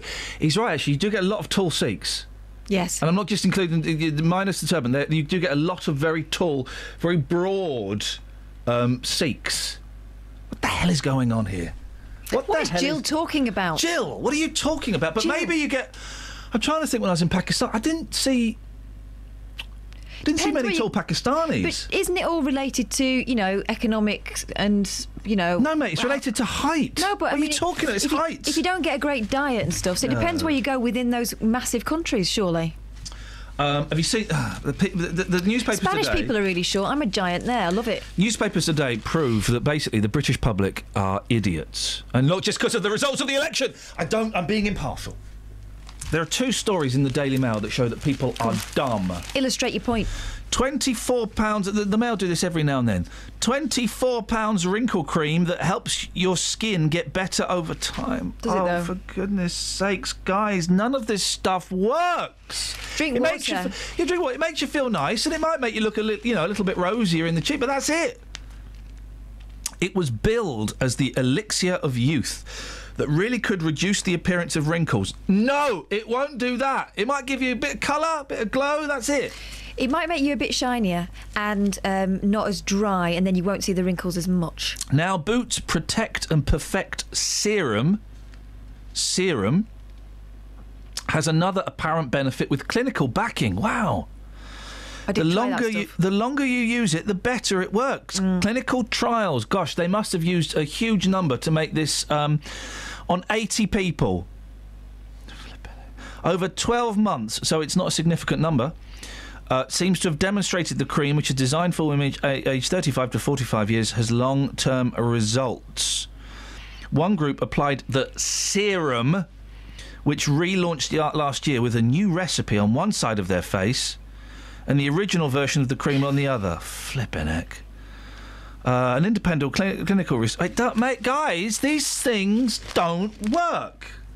So that's I when I was in Paris once. I got tricked into buying some stuff for my eyes, like to cream to rub on my eyes, and I, for some reason I got sucked into it. As I walked out, It wasn't Dead Sea stuff, was it? No, I, I, got tricked into that, and she was a very good saleswoman. She was great. This woman. She made me feel so warm and loved. Yeah. And then as I walked out, my girlfriend at the time went, "Why did you, of all people, fall for that?" And the magic wore off. I was like, "Oh nuts! That's like twenty quid on a load of rubbish." So there's that, right? There's that that shows what we are dumb. And then there's this. Have you seen page twenty-three of the Mail? Yeah. I've seen the um, web phenomenon. It's a growing trend. Restaurants serving food on shovels, dustbin lids, even iPads. I've seen it on. Um, I've seen it on blocks of wood. I've had food served to me on um, like a slate, on a cheese board, Yeah, on a yeah, yeah. slate. I have been aware of the shovels. I've not seen it personally. I've been aware of the shovels, uh, and I've been aware of the brick. Have you? Yeah, I've heard of the brick. I've not seen it. I've heard of the brick, and you'd have to be a brick to eat your food like this. Look at some of these, right? Oh, but these are jokes, aren't they? These are people that are stitching it up. No, mate, these are real. No. These are uh, across the country. Gastropubs and restaurants desperate to be on trend are serving their food in flower pots, dog bowls, roof tiles, high-heeled shoes. Um, these are real pictures.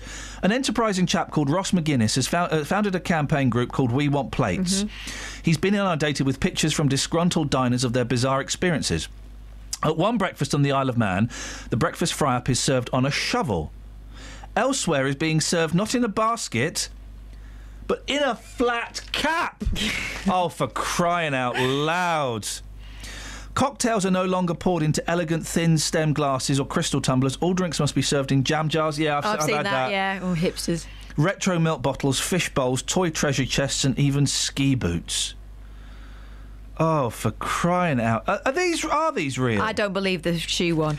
Um, croquettes in a trainer. No, that's nonsense. I mean, um, These no, and the and I don't believe the ping pong bat either. oh, I believe the ping pong bat. No. Potato wedges on a ping pong bat. No, why? Oh, because lo- I tell you why. Because loads of trendy media companies have got a ping pong room now. They got ping pong rooms. Trust me, I've been to them.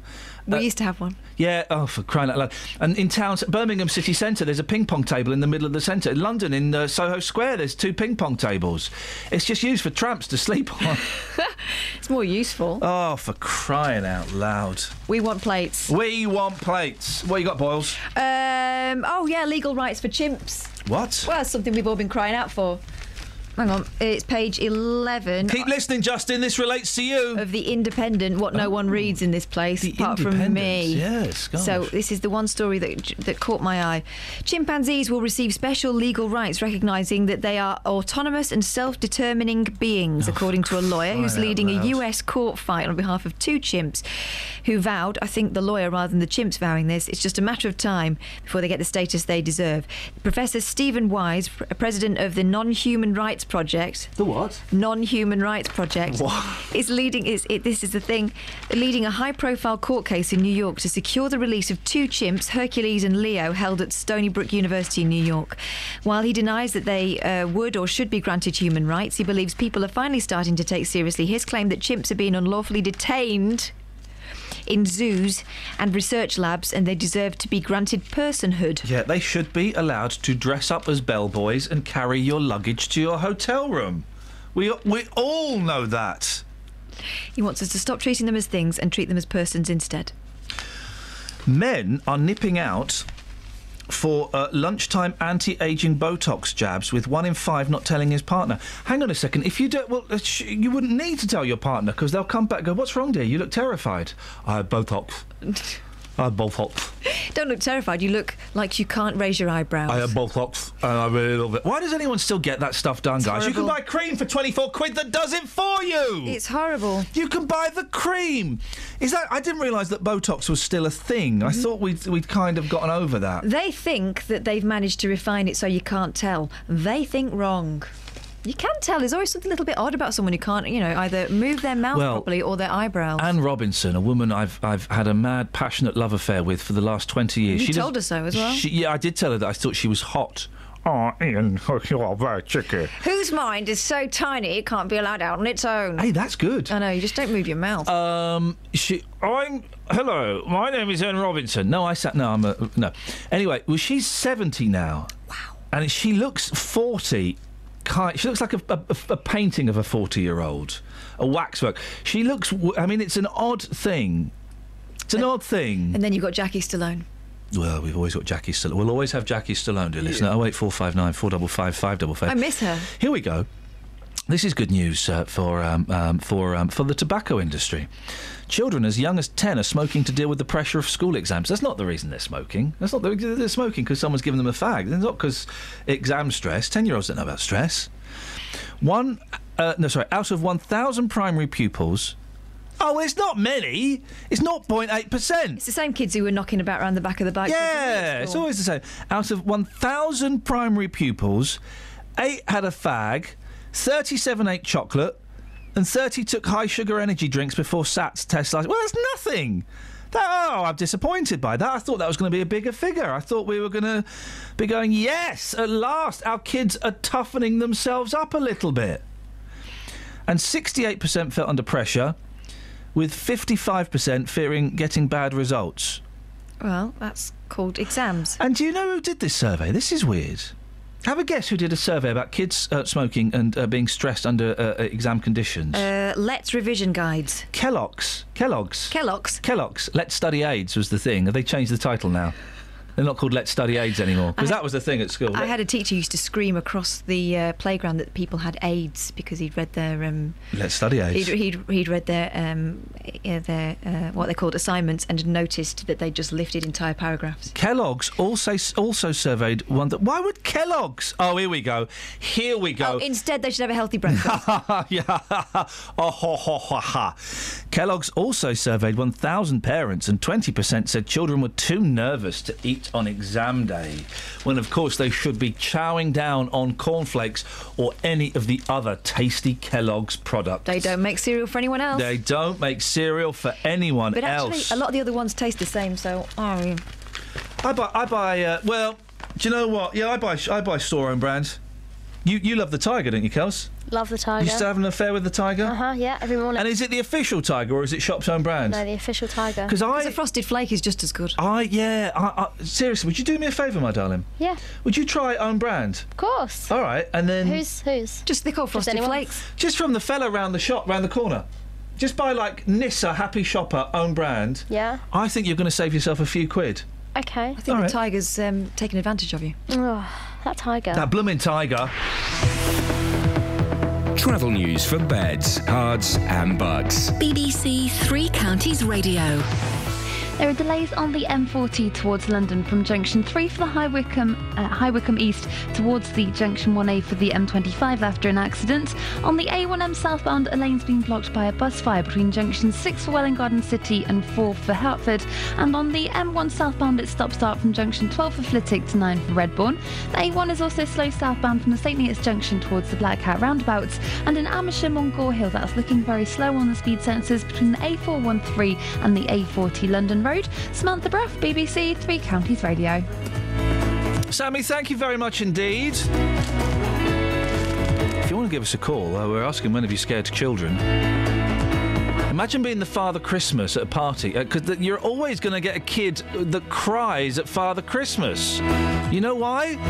Because it's terrifying. You can give us a call about that, or you know, you know the rules of the show, guys.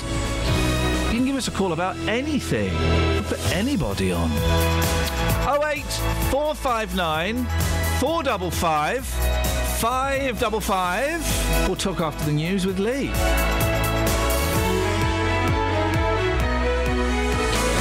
Local and vocal across beds, Herts, and bucks. This is BBC Three Counties Radio.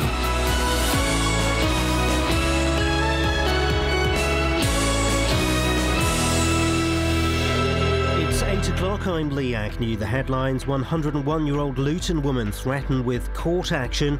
Counting in the Bedfordshire police referendum takes place today. And exotic pets killed in St Albans arson attack. BBC Three Counties Radio. A man from Luton was shocked to receive a letter threatening legal action against his 101 year old grandmother. She was sent a demand from the Borough Council saying she hadn't paid for her care. Her grandson David says the money can't be paid until he gets power of attorney. My grandmother is in residential care, and uh, you have to pay for that, and that's absolutely fine. But I don't have control over her monies, and she doesn't understand that she needs to pay. Um, they they want money from from me and my family to for her to stay, um, and we simply don't have it to magic out of the air. But we can use her savings and then go on to sell her house, and then we can pay for it that way. Ballot papers for the Bedfordshire police referendum will be counted later today. Labour Police and Crime Commissioner Olly Martins wants the amount people pay towards the force to rise by nearly 16%. But speaking earlier this year, David Cameron said Bedfordshire Police already had enough money. I think what we've done is made available the funding that's necessary, and you can see that by the fact that crime here um, in this force has actually fallen over the last four years. So the police have done a good job. They've got the percentage of officers on the front line has gone up. They've got crime down, and I don't think the police and crime commissioner is right to want to increase um, the council tax in this way. Meanwhile, David Cameron will tell Conservative MPs this morning that renewing Britain's relationship with Europe is a priority following their general election victory. There'll be a referendum on Europe by the end of 2017. Our correspondent Chris Mason says the Prime Minister needs to make sure it isn't the only issue. There are some within the Conservative fold who simply won't buy whatever renegotiation he manages uh, with Brussels and his fellow European leaders because they think that Britain will be better off out of the EU. And so there will be divisions within his, his party, there'll be divisions within others. A horse box containing pet snakes and spiders has been destroyed by an arsonist in St Albans. Detectives say it was set alight in Keswick Close at around half past three yesterday morning. Anton Deck Dec have won two BAFTAs for Saturday Night Takeaway, while Coronation Street won Best Soap. There were special awards for the TV news presenter Jon Snow and the entertainer Clive James. In sport, Stevenage drew one all at home to Southend in their League Two playoff semi-final first leg. Dean Parrett had put the Borough in front. The second leg is at Southend on Thursday. And Hertfordshire driver Lewis Hamilton was second in the Spanish Grand Prix behind teammate Nico Rosberg. The weather will be mainly dry and warm with bright and sunny spells today, turning cloudier this afternoon, but top temperatures around 22 degrees Celsius, that's 72 degrees Fahrenheit. And you can get the latest news and sport online at bbc.co.uk slash three counties. Thank you very much, Lee. It's kind of, um, well, I mean, uh,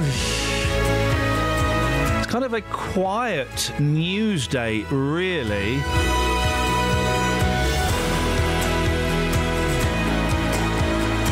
So we're just sort of, you know, we're meandering through the stories, you know. We're asking, ever seen a tall Asian man? I said that out loud and it made me laugh. It made me laugh. we are genuinely asking that. Jill has said that the re- we're talking about coppers with beards, right? And I didn't. Hang on, let me finish it. Hang on a second. Let me let's get into it. Across beds, Herts, and Bucks. This is BBC Three Counties Radio. We're talking about coppers with beards. I didn't think that um, police officers were allowed to have beards because it's it's it's dangerous. The same reason they wear clip-on ties. Um, is so that they can't be strangled, and uh, the same reason that, I thought they weren't allowed to have beards, so you couldn't pull it and use it, uh, use their head as a weapon. Uh, and you said, well, no, they're allowed to have beards nowadays. um, and that you get shorter police officers as it encourage more more Asian people to join. Well, hang on, are Asian people small? I don't, I don't know. So we're asking that. Oh eight four five nine. Four double five five double five. That's how quiet a news day it is. We're asking, have you ever seen a tall Asian man? I, I, I you know, you can kind of get from that that we're scrabbling around a little bit. I mean, you might be the tall Asian man. yes, we think that we've seen tall Sikhs. Yeah, we have.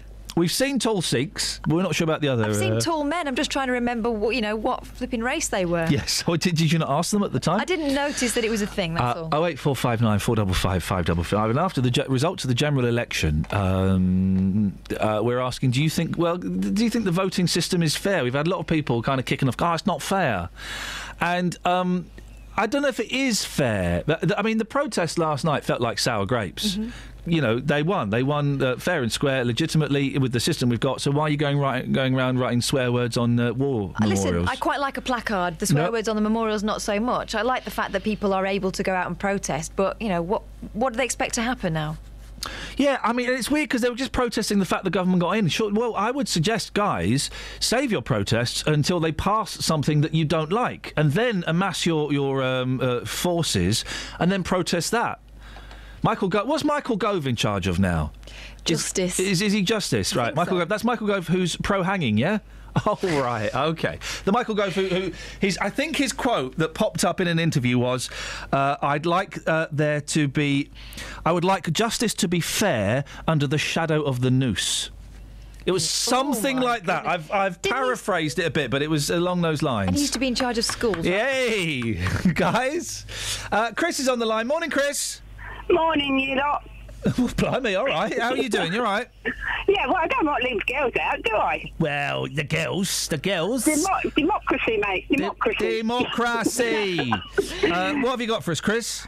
Right, those two fellas you had on earlier. Yes, we had uh, Alistair Burt, MP, and Jake Yapp, uh, political uh, um, activist, I'm going to call him, and comedian. Yeah, um, no, yeah, but the MP was the pillock.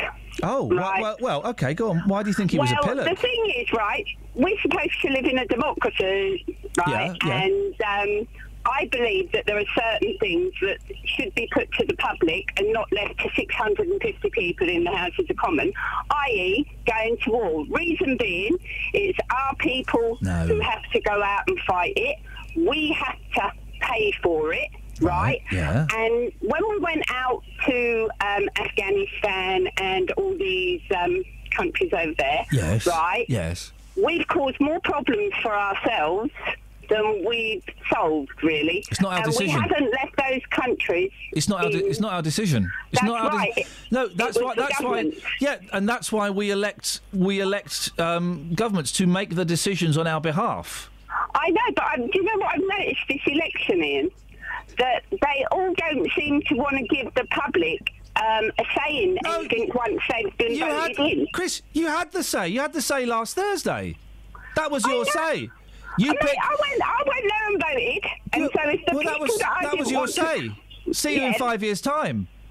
Yeah, I know, and that's all they're interested in. But people that don't go out and vote will still moan about them, right? Right. But they shouldn't because they didn't take up the gauntlet and vote. Well, I I don't know how many of those people that were protesting last night did or didn't vote, but your your your um, premise that we sh- they they should give us a say on everything is is is flawed and it's wrong. First of all, people will no, get no, bored. not everything. Not everything. Just the things that you think are Important well, issues. just the things you think are important. It's flawed because people couldn't be bothered to turn up for the general election, so people wouldn't bother turning up for this. I think something like eleven percent of people voted in the police and crime commissioners, and also that's their job. That's why we choose them is to make the decisions on our behalf. No, no, they treat us like numpties. That bloke. Is, Most people are numpties. Thank you. No, I genuinely think that. I think that most people listen. We've got the um, the uh, in-out referendum, in-out shake it all about referendum coming Yeah, up soon, yeah. Right? Two years time, right? I don't think that. Do you really think that the British public is intelligent enough on this subject to vote either way? I have a split decision on that one, babe. I'm thinking the people that were around when we first went into the common market and knew what this country was like before have a better idea than those that were born whilst in the don't. common market. No one, no one apart from a handful of people, knows whether being in or out of Europe is, would be good or. Turn your phone off. No one knows whether being in or out of Europe will be good, would, would be a good or a bad idea. No, but we don't know. You don't know. I don't know. No, but the thing is, if We can't choose it on emotion. Right, okay, you were saying that bloke wants to bring back hanging, the one that's in charge of um, the justice system, right? Well, I, he's, I know he's in favour of it. I don't want to do a hanging thing. Let's go because let's keep it no, on. no, no, but it, it, the thing is, is that fair to put on 650 people or let the general public vote on that? No, go, but, but, but, but, but, but, go back to Europe. You've got the vote on Europe. Yeah, you know, don't know it. You don't know the right answer. No, I don't. And uh, to be honest, I didn't know the right answer in the election, but I went and done my vote because it is my right to vote, and I was hoping that maybe it, it's more of a protest vote than anything else. I've just seen a very, ru- very rude text that's been sent in to Catherine. Chris, listen, I'm going to move on. Thank you very much indeed. I don't want the, I don't want an EU referendum because I don't know the answer. I consider myself a comparatively uh, intelligent man, at least a young man. I don't know the answer. I- As I've said before, what's it's? I think it's called the latency effect. I believe the last person that speaks to me. So if I'm going into that ballot box, as I go in, someone says, "Yeah, we should probably stay in Europe because it'd be good for jobs." Duh, okay. Or it's just I'm going in, someone goes, "No, no, no, we should be out of Europe, mate. You know that, don't you? It would make perfect sense. Save us millions. Okay. I don't know. Oh eight four five nine four double five five double five. We'll do some texts in a bit. Before that, let's do this story, shall we? Luton Borough Council is being criticised for threatening to take a 101 year old woman to court. Tough guys. Her grandson David Gore has told the authority he will pay her care bills as soon as he's been granted power of eternity. Uh, uh, eternity? Blimey, that's a power. Power of attorney. Well, it's since been sorted out. David spoke to the council on Saturday, and it's been sorted out. They're going to give him time to get power of attorney, sell the property, and uh, then make the payments. So she, uh, um, Muriel, uh, who's 101, won't be taken through the courts. But for a while. Very nerve wracking for the family. Colette McKeveney, uh, regular contributor to the show from Age Concern in Luton. Morning, Colette. Yeah. Um, a, a tough. I mean, it's all been sorted out now, but but very stressful for the family. I think it's absolutely the worst time for families. You often don't get much warning when somebody falls ill or starts being a bit frail or, you know, suddenly they've got a diagnosis of dementia or some horrible illness. And there you are as a family, you're trying to do your best by them, there's so much going on. And frankly, it's one of those things that can get overlooked. So people do feel um, completely stressed out. You know, somebody you love not being capable anymore, it's a blow to any family. Uh, and and uh, y- y- t- to then get a letter saying, uh, "Pay up, fella, otherwise we're going to take you to court." That's um, it's upsetting, isn't it? Just Yeah, isn't it? yeah, upsetting. Uh, what help is there for people to understand the system and the situation? I mean, the, the first thing I would say is, and anybody who's listening this morning, whether you're 40 or whether you're 60, you need to think about getting your affairs in order. And a lot of people say, but I'm only 45, you know, it's far too young to think about these things. No, it is not. You don't know what's around the corner. You don't make a will for yourself. You make a will for the people that you leave behind. It's part of caring for them.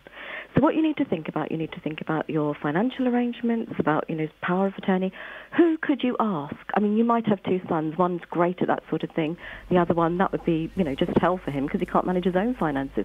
You need to give some thought to all these issues while you're still able to. Power of attorney is a tricky one because um, I've got power of attorney over my mum. Uh, me and my sister have joint att- power of attorney for health and financial matters. It can be exploited, and also you need to do it. Um, you need to do it before, you know, while the person is still aware of what's going on, don't you? Absolutely, and you know that's the thing, Iain. That that I'm so glad you're doing the subject this morning. This is the advice I give anybody. If you think it's too early, it's exactly the right time. Yeah. Because if you leave it too late, then it is difficult, particularly around health issues, um, because you're emotionally caught up in wanting somebody to, you know, sort of um, follow a particular course of treatment. You know, like, like you said to the last listener, you know, you, you listen to the last person you spoke to. Mm. It's easy to forget some of the issues that are in there. And it's the same with finances, but it's really tricky. If you're listening, you know, you need to take the initiative for yourself because it's really tricky to say to somebody, I've had to do it personally, Mm. actually, I don't think you can handle your finances anymore. Mm. Because on the one hand, you know, sort of my, my old auntie, she was, she was, you know, well, you know, you want your hands on my money. No, I don't. I just don't want you getting these horrible bills and your electricity getting cut off.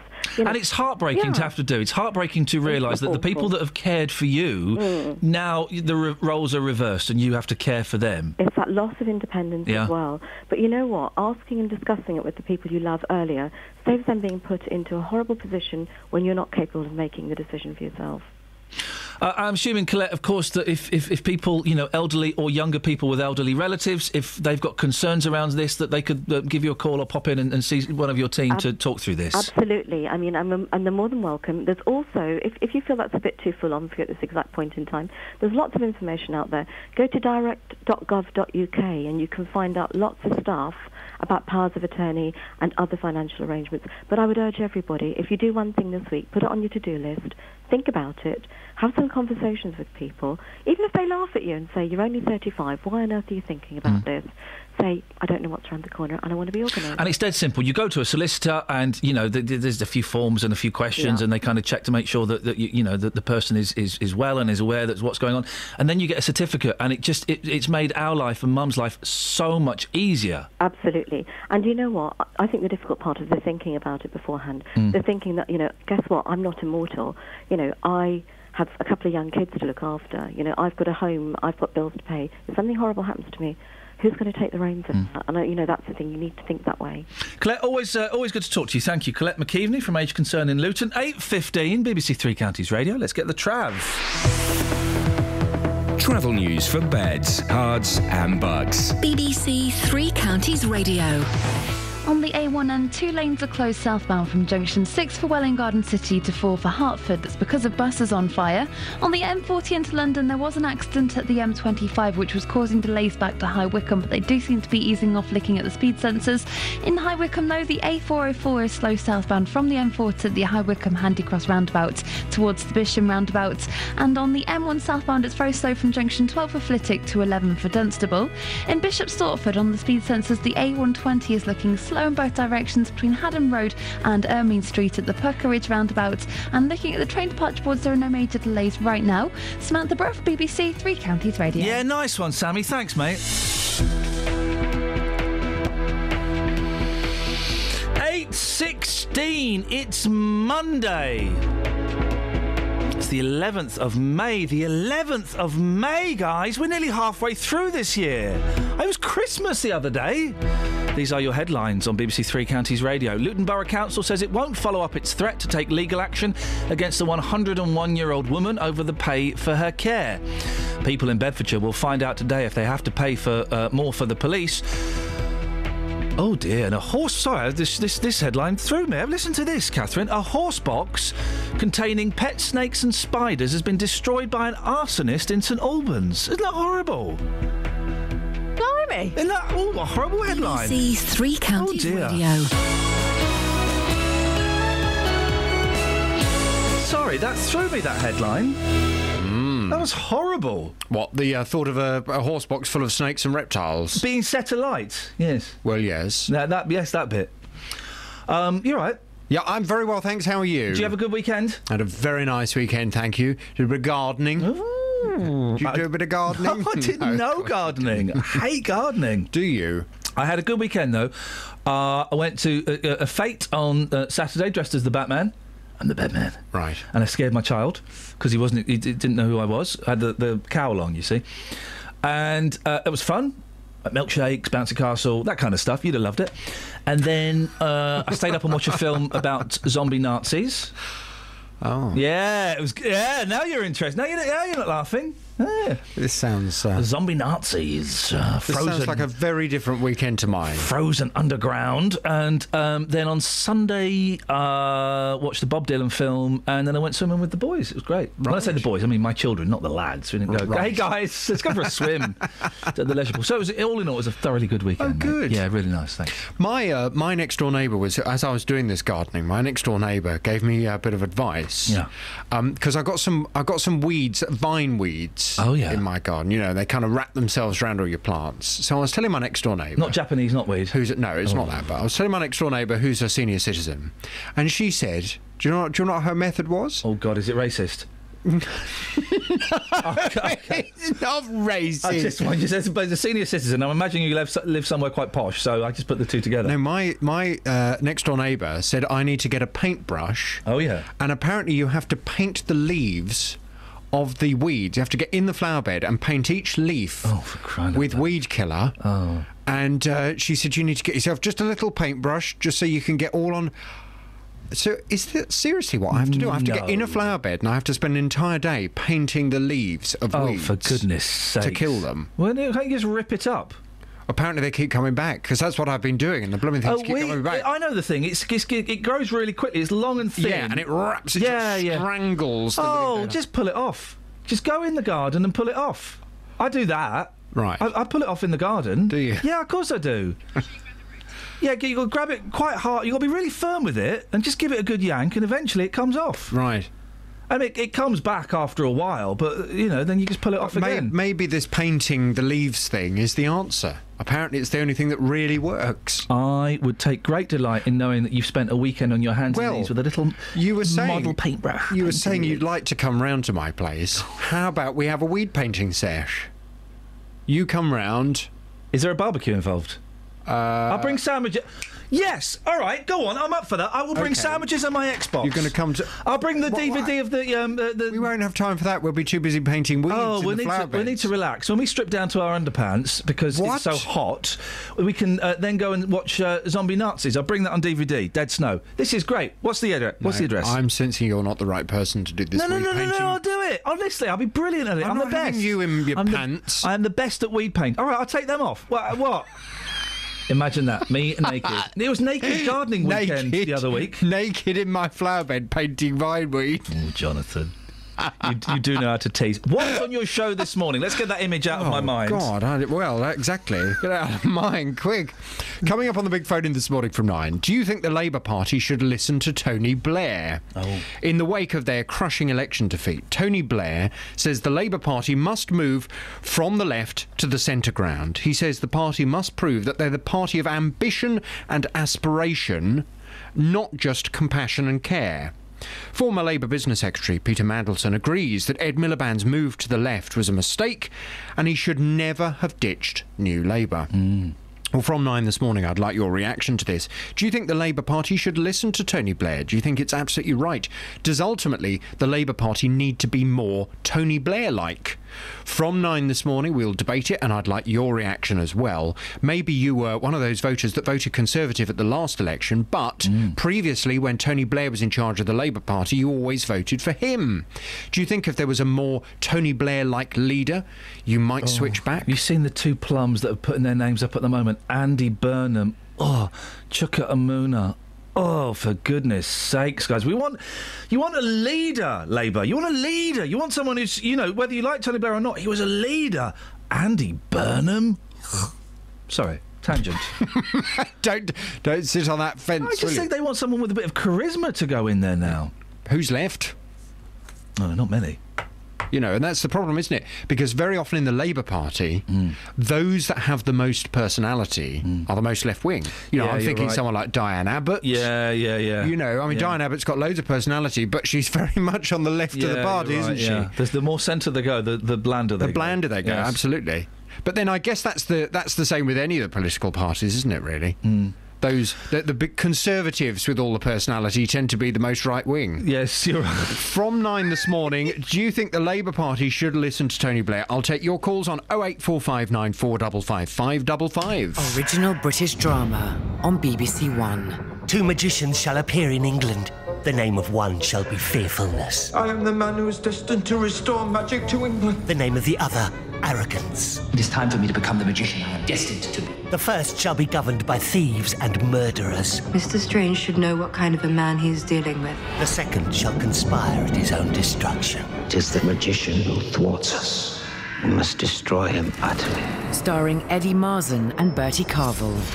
Jonathan Strange and Mr. Norrell. Starts on Sunday night at 9 on BBC One. No, BBC One. You say who? He's the. Um, you've still not seen Tyrannosaur yet, have you? No. He's one of them. Is the husband in Tyrannosaur? He's a brilliant actor. You'd know if he's got squinty eyes. Uh, squinty eyes. You'd know him if you saw him. He kind of pops up in the background of things. He's a really good actor, actually. Let's have a look. Um, and he's brilliant in Tyrannosaur. Well, why are they giving names then? Why don't they just say the squinty eye bloke from Tyrannosaur? Well, because it's kind of an obscure reference. Well, gives you something to Google, doesn't it? Have a little Google, mate. Well, I, oh, uh, that fella. Yeah. All right. Yeah, it looks a bit like a Mitchell brother. Squinty eyes. Mm, I don't know. Are we looking at the same guy? I'm looking at this guy. It's from Ty- Tyrannosaur. Yeah. The, the husband. Yeah, it looks a bit like a sort of. Nothing uh, like a Mitchell brother, mate. Yeah, he does. It looks like a thumb. Looks It's like a thumb in a suit. He looks nothing like a Mitchell brother, mate. Kelly. Yeah. Mitchell brother, isn't it? You know when. Mitchell brother. Well, he's not bald, mate. So. Uh, Oh, this fella is. Who's this then? Oh, maybe I've got the wrong fella. Oh, that fella looks a bit like Lee Agnew. Yeah, Lee Agnew. That's it. He looks like Lee Agnew. Who's the thumb? I don't know who the thumb is, but Lee Agnew. Yeah, that's the. He, you recognise him, don't you? Yes, I do. Okay, you work with him nearly every day, so that's why. I think we got there in the end, just. I think so. You're right, fella. Yes, yourself? Yeah, good. You found any tall Asians? Uh, no, I'm still looking, but uh, the morning is young. What, 8.25? Yeah. Uh, you're on till 9. Leave it with me, boss. I'm convinced I can find you a tall Asian before Oh, We've had 9. a text through where someone's get the wrong end of the stick on this. Okay. Michael and Sydney, it's you two going on about a supposed stereotype or aspect of Asian people. Stop acting like. And then there's two four letter words that asterisked out, and I'm, I'm guessing it's probably the worst word in the world and something else. Yep, it's quite yep, bad. Um, no, Michael, it wasn't us that said it. We apparently that, that's the reason why they changed the height restriction, according to Jill. Yeah, so yeah, we're yeah, trying no, to work no- out whether Jill's telling us Yeah, Jill says that, that, that Asian men are generally shorter than Caucasian uh, men, uh, and we've established that you, you do get tall Sikhs. It's not. It, it, it's the jo- the joy of doing this show. And we've lost. I've lost this a little bit recently, uh, uh, and I'm kind of getting it back. Is that just asking like a really simple, obvious question that people go, "Oh, let's not ask that because it's offensive," or "Let's not ask that because it's too obvious." Turns out a lot of people don't know the answer to the obvious questions, uh, and so that's that's all. That's all we're doing, Justin. Well, I'm still looking. Put it that way. Okay, well, I'm, I'm glad. I'm glad you're looking. Uh, it, it's good. You, you've taken the hipster cop to the streets, haven't you? Yeah, over the weekend, uh. Twitter went into meltdown. Um, th th this policeman, and it's a bit shocking to be fair. I've, I've never seen a copper look like this Oh, before. it's ridiculous, mate. He was uh, a copper at uh, an English Defence League march. He's got a massive, great big beard. He's got the handlebars turned up. He's a hipster. He's looking a bit too cool. You think it's wrong, don't you? I do think it's wrong, mate. I think it's out of order. Well, I think it's Out of order. I think a it's scruffy. Yeah. I think it's scruffy, and I think the police. I think honestly, I think the police should look smart, and b. It's a liability. Someone could grab that, set fire to that, cut it off, hold it hostage, do all kinds of stuff. I think it marks him out as being different, and that's got to be dangerous. It makes him more of a target, doesn't yeah, it? doesn't it just? Well, I've taken this one to the streets. I've taken the picture of the hipster copper to get people's reaction. Is this acceptable or not? Here's what people had to say. I think it's perfect. Fair play to him. No problem at all. Some people are saying, you, if you want to be a policeman, you shouldn't be going around with a beard like that. Ridiculous. If you want to be a policeman nowadays, you need to be connecting with the community, and I think that's what he's doing. You think that hipster beard connects him with the community? Absolutely. Why not? It makes him different. It makes him approachable. Makes him unique. That's what policing's all about, isn't it? That's a load of rubbish, isn't it? It's like tattoos as well. What's the problem with them showing tattoos? It's- I mean, looking at that picture, is he not taking it a step too far, especially with the tash and the handlebars? No, it's better, isn't it? It's better. Well, would you respect a policeman like that, though? yeah, definitely. He looks a bit more intimidating, doesn't he, with a beard, rather than clean shaven. Ah, right. So you think you can do his job better with a beard? Yeah, definitely. Yeah. No, I think he looks okay, especially today, Yeah. uh, as beards are now uh, in the height of fashion. I'm a barber and I, I know this. Uh, a lot of young men, respectable people, even professionals have beards these days. Even women. Just lastly, do you like my beard? It's very good. Do you like mine? I like it. well, I like the policeman's beard too. Hashtag beard love. Anyway, tell that, that lot to, uh, well, I don't know, get a life. What do you think about that beard, madam? I think that's very wrong because it shouldn't be like that. It should be quite respectable people and people that can look upon them. But that's wrong. So if he's got a beard, you don't respect him? No, you don't have a high respect because, um, no. I I, don't simply because of a beard? Yeah. I've got a beard. Do you not respect me then? No, it's a different kind of um, job, isn't it? Different kind of job. The pub's opened early today, Just. Uh, by the sounds of it, yes. Some unusual answers. People saying, Don't "Do you know what? He's the got a beard." beard. He's got a beard. He can do his job better with a beard. It's more intimidating." he can do his job better with a beard, and then people saying they don't respect a beard. I know. Incredible. Uh, Justin, oh, sorry, can I just say one thing? Good morning, sir. Speak to you later. Thanks. Travel news for beds, cards, and bugs. BBC Three Counties Radio. On the A1M southbound, two lanes are closed between junction 6 for Welwyn Garden City and 4 for, for Hertford. That's because of a bus fire causing some delays. And the M1 southbound has a lane closed between junction 12 for 12 for Flitwick to 11 for Dunstable. That's because a car's broken down, causing it to be really slow. The M40 into London slow from junction 5 to Stokenchurch to 4 for the High Wycombe Handy Cross roundabouts. And in High Wycombe as well, the A40 London road's looking really busy in both directions. Nearby in Amersham, Gore Hill is slow between the A413 and the A40 London Road southbound. Samantha Bruff, BBC Three Counties Radio. Across beds, Herts, and bugs. This is BBC Three Counties Radio.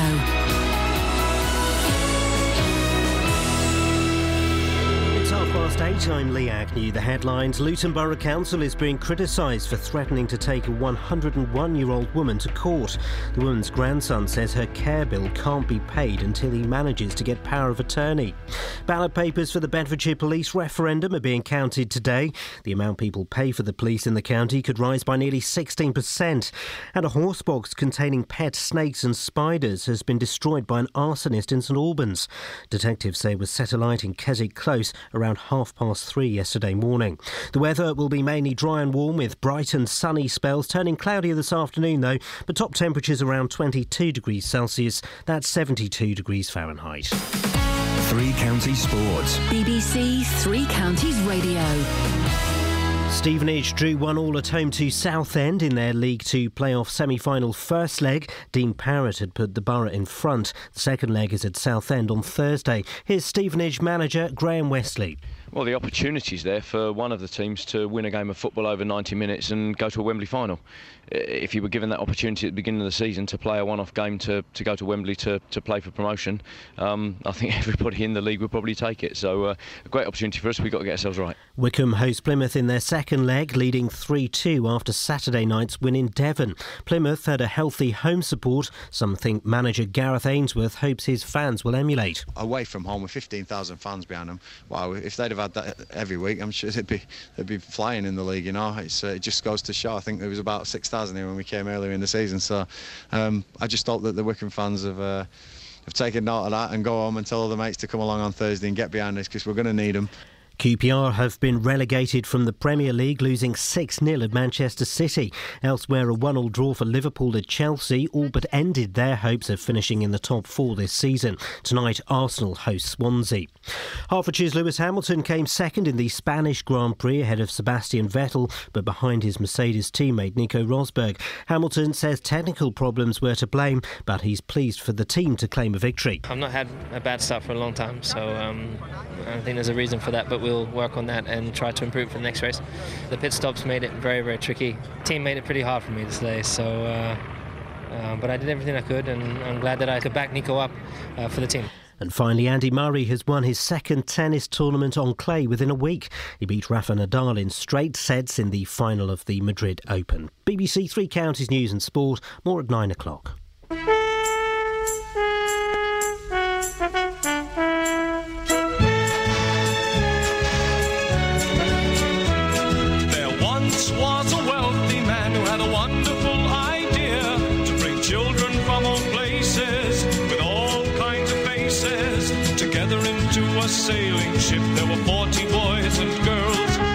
Sail their ship around the globe, so they called it the United World. The ship was just three weeks from shore when a hurricane bore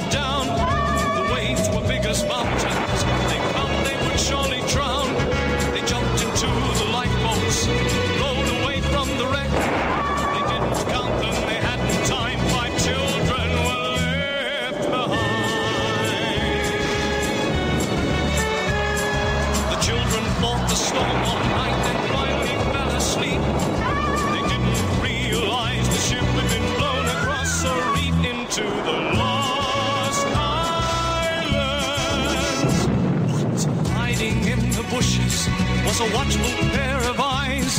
And living in the valley were people lost in time, ruled over by a tyrant whose face was in a mask. The children must defeat him so they can escape at last from the lost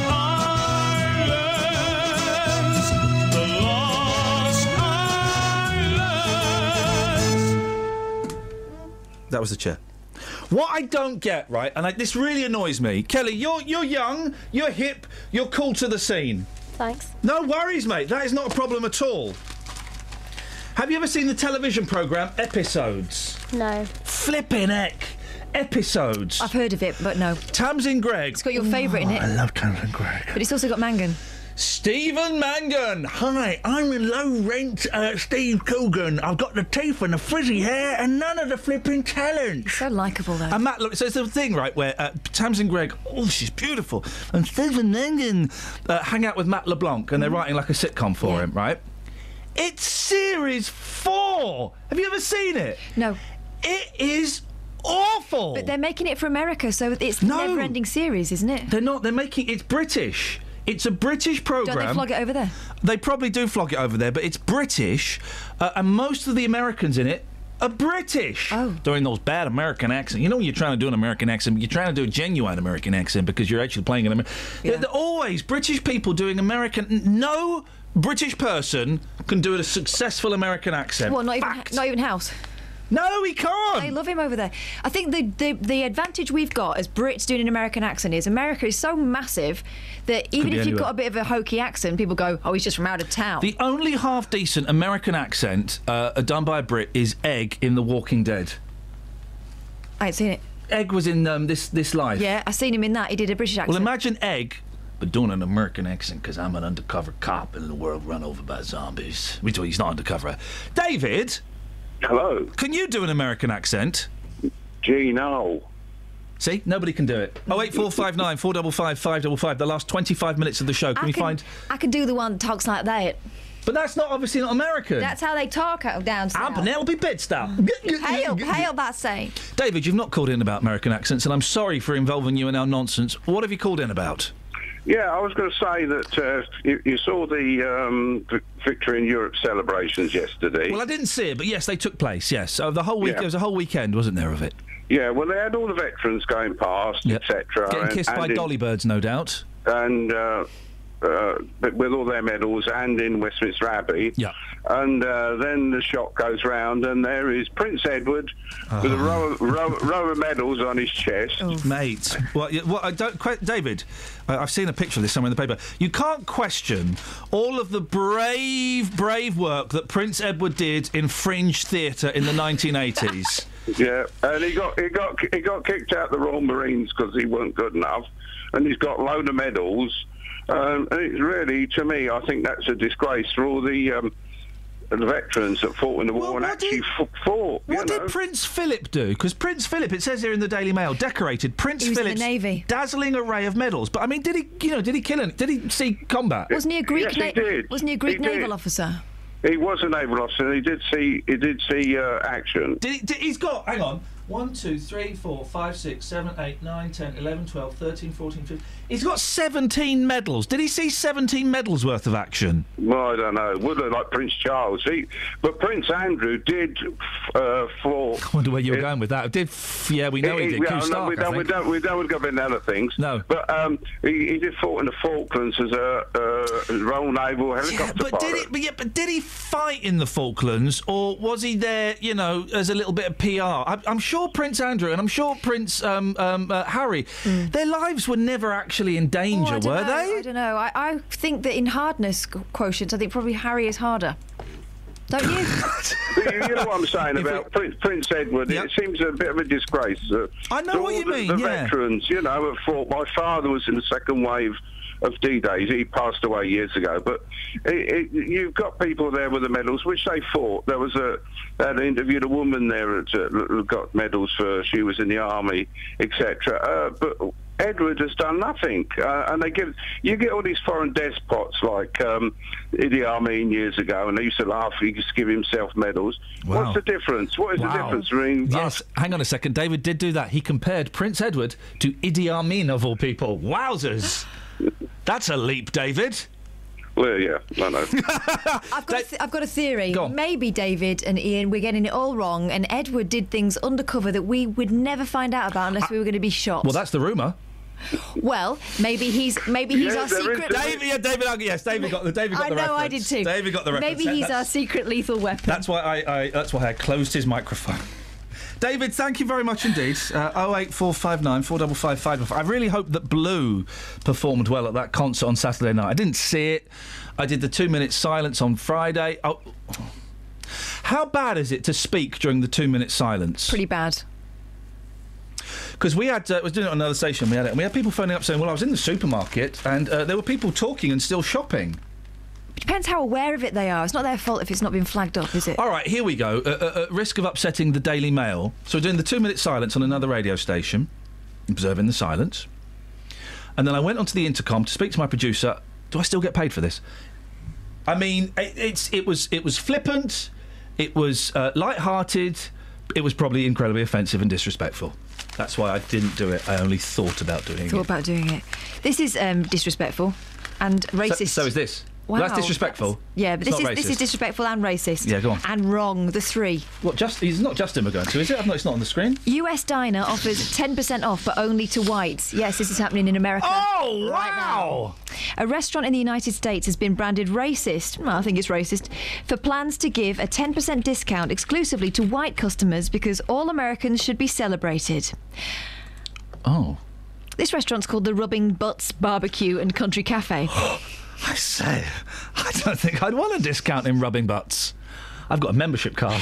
It's created a White Appreciation Day on June the 11th. Oh. Is that your birthday? No, no, no, no, no. Unfortunately, I can move my birthday. When the offer will be available, Edgar Antillon, uh, the owner of the eatery. in What's it Mi- called again? Rubbing Butts Barbecue. Okay. Rubbing butts barbecue. Yep, yep, yep, yep. That's always a way to start a fire, isn't it? Really? Take you ages though. Yeah. Well, what, but what fun.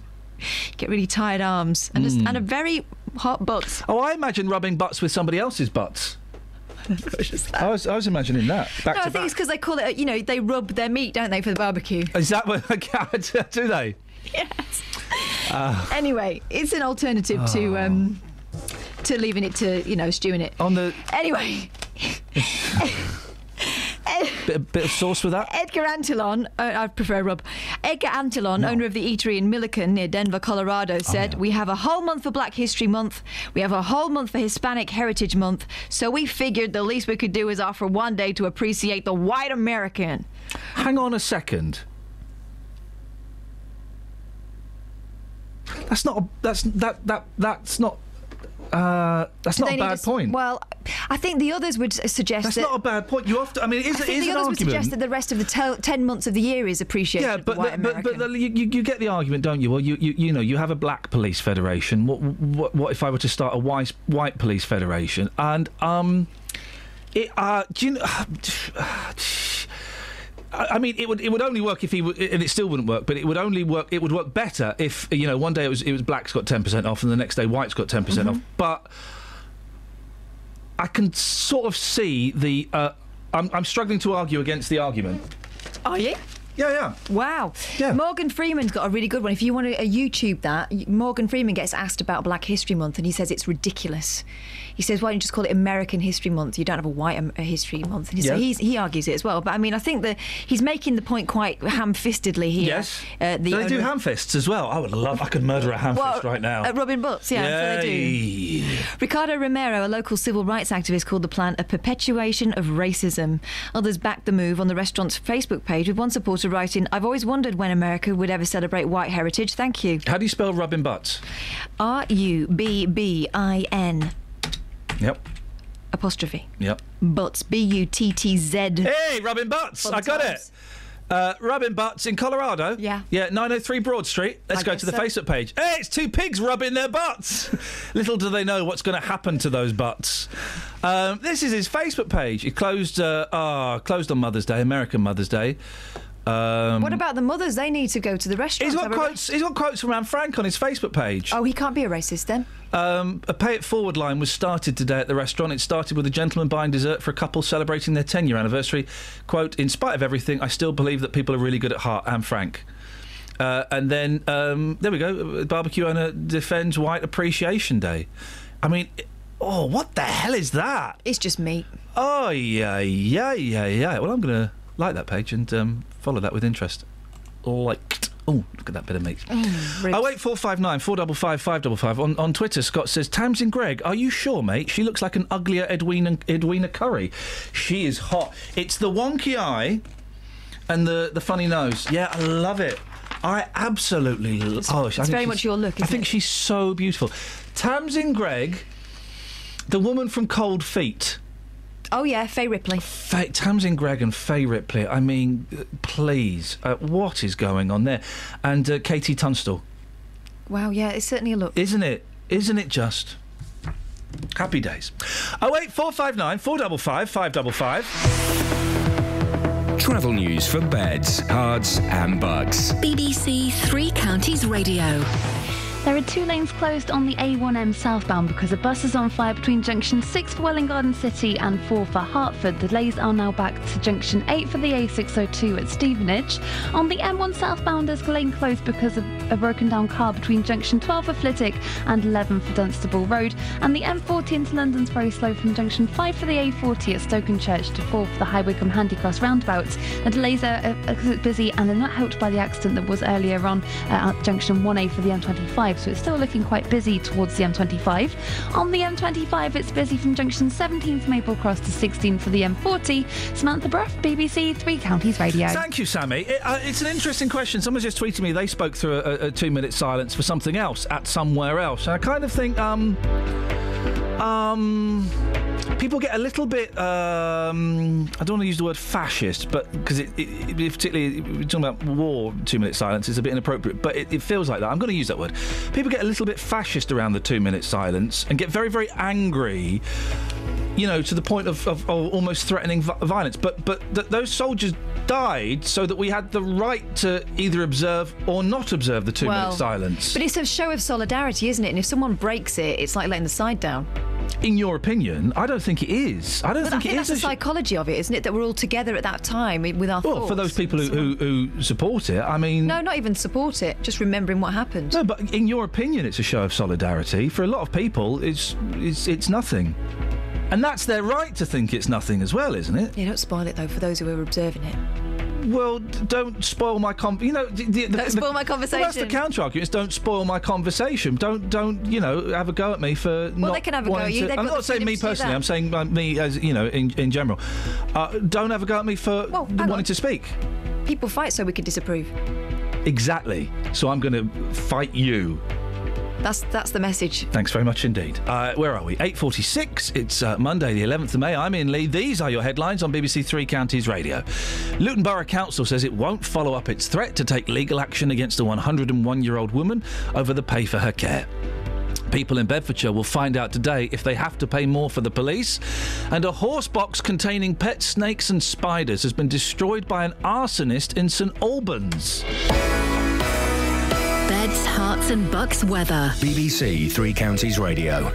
Seeing some sunshine proper towards the west side of Buckinghamshire at the moment. Elsewhere, we've still got some quite high clouds, so it's quite hazy but bright, and it's already feeling quite warm. Now, once we get the sunshine, temperatures will shoot up fairly quickly, but then through lunchtime onwards, we've got some more clouds, some thicker clouds. Should stay dry throughout, and eventually this cloud will thin and break as well. So we'll get some sunshine through the second part of the afternoon and into the evening, but it is really going to be a pleasantly warm day. We're looking at a maximum maybe 22 Celsius. So overnight tonight, dry and clear to start, but then the cloud increases towards dawn tomorrow morning. With it, we could see some showers. Minimum temperature in double figures at 10 Celsius. A cloudy start tomorrow, maybe one or two showers still there, but they're going to clear south fairly quickly. That's going to leave a largely dry day with some sunny spells. A bit of a breeze though tomorrow, which will make it feel a bit cooler. Maximum temperature 17 Celsius, and that's your forecast. Every weekday from 3. Local stories. People in Watford are being urged to celebrate their local heroes by creating a postcard in their honour. In other local news, rugby fans are being warned to watch out for fake World Cup tickets. Roberto Perrone. Now, a metal detectorist has discovered a archaeological find in a field near Royston in Hertfordshire. Taxi drivers in Luton are demanding to be allowed to drive in bus lanes at all times. There is to be a new station at the Leighton Buzzard Narrow Gauge Railway. Roberto Perrone. Weekdays from 3 on BBC Three Counties Radio. Call 08459 455 555. BBC Three Counties Radio. Oh eight four five nine four double five five double five. Did, did you? Well, let's. We've got twelve minutes. Let's put it out there. Did you, uh, uh, uh, or did you not observe the two-minute silence? Probably didn't. Well, then there you go. You see, But then You're I wasn't standing in a place where it was quiet. Well, but you should have remembered. Those guys died so that you would remember. I was uh, in the car somewhere. Well, hang on, hang on a second. You've gone from being all high and mighty and waving the Union flag or the flag of St George or whatever flag you choose to wave, then gone, yeah, but uh, actually I'm excluded I from probably it. forgot about it. Well, like yeah, most people. You forget. Well, you forgot about Yeah, all of those soldiers. What done die. I remember them every day. But no, but you. But that's the point. You see, you you were saying, well, we should observe it. So, No, if but you're then you standing somewhere where they're observing a minute's silence, it's rude to interrupt. Guys. But if you if you just you know if you're going about your business, it's all right to forget it. It's all right. no, forget VE Day. I just think were- VE Day got a bit lost. The whole thing got a bit lost. I don't think it did actually. I thought it was going to, but I don't think it did because when I was in, I was in Birmingham and we had the two minute silence on the radio, but also in the city centre, near the city centre, by the library. I did observe it. I was asleep. It doesn't count. Uh, you would have been talking in your sleep. Uh, in the city centre, they had like a big street party going on, and they had like loads of bands and loads of had, like food and stuff. I mean, it was, it was drizzling, so I felt sorry for the, the, the poor so and so's. But uh, and it was on the t- it was actually it was on the telly quite a bit at the weekend. So um, Didn't watch telly. Oh, I was enjoying my freedom, the hard-won freedom. Did you observe or did you uh, not observe the two minute silence? Oh eight four five nine four double five five double five. Hey, someone who's going to be observing a few minutes silence soon. Burt Reynolds. You seen the state of him? Oh dear. I mean, uh, for goodness sakes, we we all love a little bit of Burt.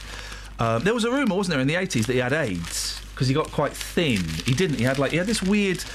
Um, hearing thing that made him he couldn't move because Mhm. his, his hearing went and his balance went. But I mean, oh, is it labyrinthitis? yeah, sure, why not? No, that's you're thinking of uh, David Bowie. Get me out of here. Give me the babe. Da- uh, the seventh, frail and grey. Burt Reynolds of grey. I mean, yeah, but you know that's He's a bought that wig. grey. The sideburns are flapping away from the skin. You know, he's, he's not put any tape under there. Give it up, Bert. Frail and grey, Burt Reynolds' action movie days may be long gone, but that roguish glint in the eyes remains. Ah. Behind the pink glasses.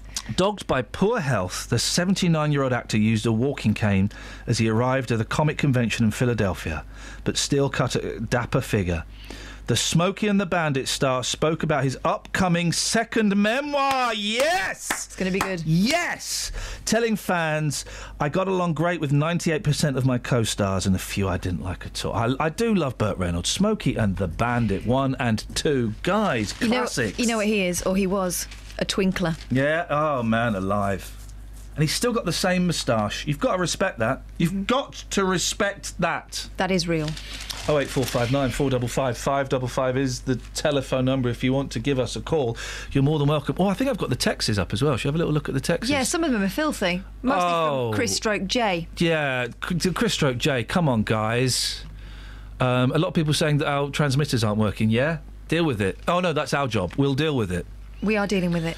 Uh, Try 95.5. Could it be the policeman waxed his moustache so the terrorists slip off? Oh, we hadn't thought of that. I thought the world's tallest man was an Asian. Nah, you got that wrong. Rob's in Milton Keynes. Morning, Rob. Morning. What you got for us, boss? Uh, well, it's about the, um, the, the the the silence basically for VE Day. Yeah. So um, normally I do I do actually observe that quite well, but I was actually working from home the other day and I did forget, much like uh, Catherine, Yeah. um, a lot of people did. Um, but it, it, and, that, and that's fine. I think kind of you know I suppose it's about all about the circumstances and where you are at that particular point. But I do the one thing that I did want to say that, that quite winds me up sometimes is when people get very high and mighty about about that, and then they're not really interested in the history about behind it. Anyway. It just seems a bit silly to me.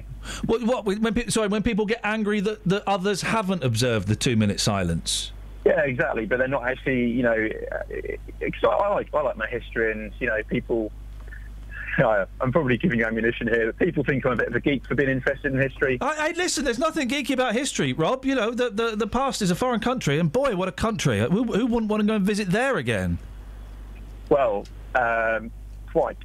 Um, but yeah, Basic, basically, I don't know if, if people want to observe the uh, the silence and get really kind of militant about it, you'd expect them to have a bit of interest in, in the history around it and not of dismiss interest in Well, history. well, on. What, in what is what is the history that these people are missing? Uh, well, I guess just learning about uh, Oh. the experiences that people went through in uh, the World Wars and Oh, okay. you know, I thought you meant the, the actual life. history of the, the, the, the, the two minute silence. All right, Rob, listen, thank you very much indeed. Should have got just to take this to the streets. actually. Thank you, Rob. Well, Deals is there. I have a word with him. Uh, well, it's a little bit late to uh, get him to do a Vox now. Morning, Just. Good morning, The, boss. the, the two minute silence. Yes. Did you observe it? Yes, I did. And uh, it, Rob makes a good point, though. That, that, that but I, I don't like it when people get really. I mean, we have people phoning up the radio station saying, "Well, people weren't observing the two-minute silence." Well, calm, calm down. Mm-hmm. You know, calm down. It's it's your individual choice. To t- I mean, I wouldn't go up to someone who is observing the two minutes. I, I tend to observe it. I don't always. I tend to. I wouldn't go up to someone and go, "Ah." uh, go on, say something. go on, say something. I wouldn't do that. But Yeah. it's You would- you would do it to me. Well, I would do it to you. Yeah, I would tickle you. But it's up to the individual's choice, and and and you can't impose two minute silence on somebody who doesn't want to follow it. I mean, this is really interesting. The other week, I went to a football match. It was uh, Southend versus Luton. They had a, a one-minute silence there. It was in memory of the Bradford fire back in 1985, and there were quite a few people that were coming in late. And of course, they didn't know that there was a one-minute Oh, silence. so that's they're the coming worst in, thing. Yeah, yeah. and they're making a racket, and then suddenly people are saying, "Oh, shut up! Keep the noise down." And people got really, really angry that some people were disrespecting that one-minute silence, even though they didn't know there was a minute silence. I just think it's down to choice. I think these things Yeah. are down to choice. I mean, you can and you can you, you know you can be respectful of other people, but I don't like. And the problem is, everyone nowadays is just so, so busy. So I think on Friday, people would have had probably good intentions of observing that two minute silence, but they may have got busy and, and simply missed it. Well, it would have been a good one to take to the streets, just Yeah. uh, if, if only I, I hadn't thought of it 25 minutes ago. but instead, we sent you out trying to find a tall Asian. that sums us up, really. That sums this show up. Oh, what a morning. Gilbert O'Sullivan, Oh, the man. hipster copper, and now tall Asians, all linked in together, I love it. think. What, what have you got? Uh, well, I've been looking this morning on the streets. Um, this stereotype that most Asian men aren't tall. It's taken me so so long to find a tall Asian man. Uh, a very short clip coming up here. I, I did find one. Here's what happened. It's taken me over an hour, sir, but I finally found hmm. an Asian who's who's tall. Hmm. What's your name? Srinivas. How tall are you? Six two. Six two. Okay. As I say, I've been looking for a, for a long time this morning. Is it is it quite rare? I know it's a bit of a weird question, but is it quite rare for for an Asian man to be tall over six foot? That's true. Yeah, I agree on that. Okay, thanks for breaking down the stereotype. Thanks very much. Thank you, thank you. Justin Dealey breaking down stereotypes Yeah. wherever he goes. Six two. I spoke to somebody else who said to me, I I know somebody who's six one, who's not that Asian that. I work with, but on the whole, speaking to Asian men this morning, you know, it's a stereotype that uh, they go along with. Most Asian men, they are funny? quite short. Well, Jill, we, we uh, you sent us that in uh, right at the start of the show, and boy, oh boy, you've, you've given us a lot of uh, food for thought. So thank you, Jill. Justin, thank you, mate. No, thank you, Iain.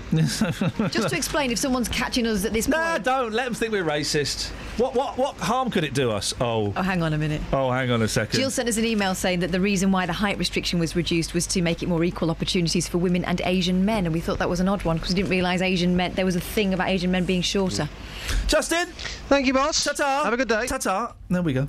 You got anything else? You putting the papers Can- away? yeah, no, I was just tidying up. I thought we were nearly done. No, no, no. Uh, go, yeah. vegetarians, page. Uh, I 18. used to be a vegetarian, and I was thinking that as, as I was in a Malaysian restaurant uh, on Friday night, chomping into some of the best ribs I've ever had in my flipping. I love ribs. Oh man, I love ribs. What was that vegetarian nonsense about for 26 years? You sucker! I said sucker. Hey, you're not helping. A fifth of Britons say they're mocked, criticised, or excluded from social events because of their diet. Mm. More than 10 million of us are vegetarian, diabetic, or celiac who need a gluten free diet. Celiac, you only eat celery. Oh god. Gluten free. My friend's celiac. It's actually really nasty. Yeah, Over well, half I'll avoid going to dinner parties or out with friends because their needs are not catered for. No, that's rubbish. That is rubbish. That is absolute rubbish. As a vegetarian, you can go and eat. You can eat perfectly well, pretty much anywhere. Did you ever have a situation where people just gave you the vegetables from a meal? then? Yeah, and I was and I was all right with that. That was fine. The worst one was when you go in uh, uh, and uh, for part of a roast, you get uh, macaroni cheese oh. as the meat for a roast. That's a, or pasta shells. I've, I've had that as a roast, but yeah. What, like your three? So what would you have preferred? Um, Bit of nut roast. I love, I love a bit of nut roast. Never had it. Oh mate. Ooh. So you got raisins in it. No, mate, it's got nuts in. Otherwise, it'd be a raisin loaf. You plum. Travel news for beds, cards, and Bucks. BBC Three Counties Radio. Two lanes are closed on the A1M southbound between junction 6 for Welwyn Garden City and 4 for Hertford because of a bus fire, and it's causing queues from junction 8 for the A602 at Hitchin. On the A1 M1 southbound, that's looking slow from junction 12 for Flitwick to 11 for Dunstable because of a breakdown, and Informer on the M25 anti-clockwise, it's slow around junction 16 for the M40. Elsewhere, looking at the speed sensors in Amersham, and the Gore Hill is queuing from the A413 to the A40 London Road, and it's also busy in High Wycombe on the A404 southbound from the High Wycombe Handy Cross roundabout towards the Bisham roundabout. On the trains, London Midland have delays between uh, through Northampton because of a signalling problem. Samantha Bruff, BBC Three Counties Radio. Thank you very much, Sammy. Thank you, everybody. Hey, don't forget, every Friday, so Friday just gone, uh, there is a new podcast released. You can go to the BBC Three Counties website, or if you go to iTunes and type in Iain Lee BBC, it pops up. Uh, nice comments, please. Always appreciate it. All rude ones. Just be honest. Be yourselves, guys. Be yourselves. Until tomorrow, uh, from us, ta ta. Local and vocal across beds, Herts, and Bucks. This is BBC Three Counties Radio. Thank you, Iain. Good morning. Welcome to the JVS show. I'm Jonathan Vernon Smith. It's Monday, it's nine o'clock, and on today's big phone in, do you think the Labour Party should listen to Tony Blair? In the wake of their crushing election defeat, Tony Blair says the Labour Party must move from the left to the centre ground. He says the party must prove they are the party of ambition and aspiration, not just compassion and care. Former Labour Business Secretary Peter Mandelson agrees that Ed Miliband's move to the left was a mistake and he should never have ditched New Labour. Well, I want to hear from you this morning. Do you think the Labour Party should listen to Tony Blair? Pick up the phone, come on and have your say. Here's my telephone number. It's 08459 455 555. This is the JVS show. On BBC Three Counties Radio. Your call in just a second, but first, let's get the latest BBC News at 9 o'clock. Here's Lee Agnew. Ballot papers for the Bedfordshire police referendum are being counted today. The amount people pay for the police in the county could rise by nearly 16%. But speaking earlier this year, David Cameron said Bedfordshire police already has enough money. I think what we've done is made available the funding that's necessary, and you can see that by the fact that crime here um, in this force has actually fallen over the last four years. So the police have done a good job. They've got the percentage of officers on the front line has gone up. They've got crime down. And I don't think the Police and Crime Commissioner is right to want to increase um, the council tax in this way. Meanwhile, David Cameron is today expected to fill the remaining vacancies in his cabinet with fresh opportunities for a number of Tories following the departure of the Liberal Democrats from government. Lib Dem MP Tim Farron, who's seen as a potential new leader of his party, says Nick Clegg paid a heavy price for joining the Conservatives in government. We, I think, were right five years ago. In fact, I'm very proud of what we've done in the five years we've been in government, and we paid a price for it. I think, even in hindsight, Nick Clegg was right to lead us into coalition. We're just seeing now today, aren't we?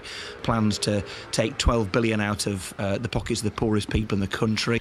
A man from Luton was shocked to receive a letter threatening legal action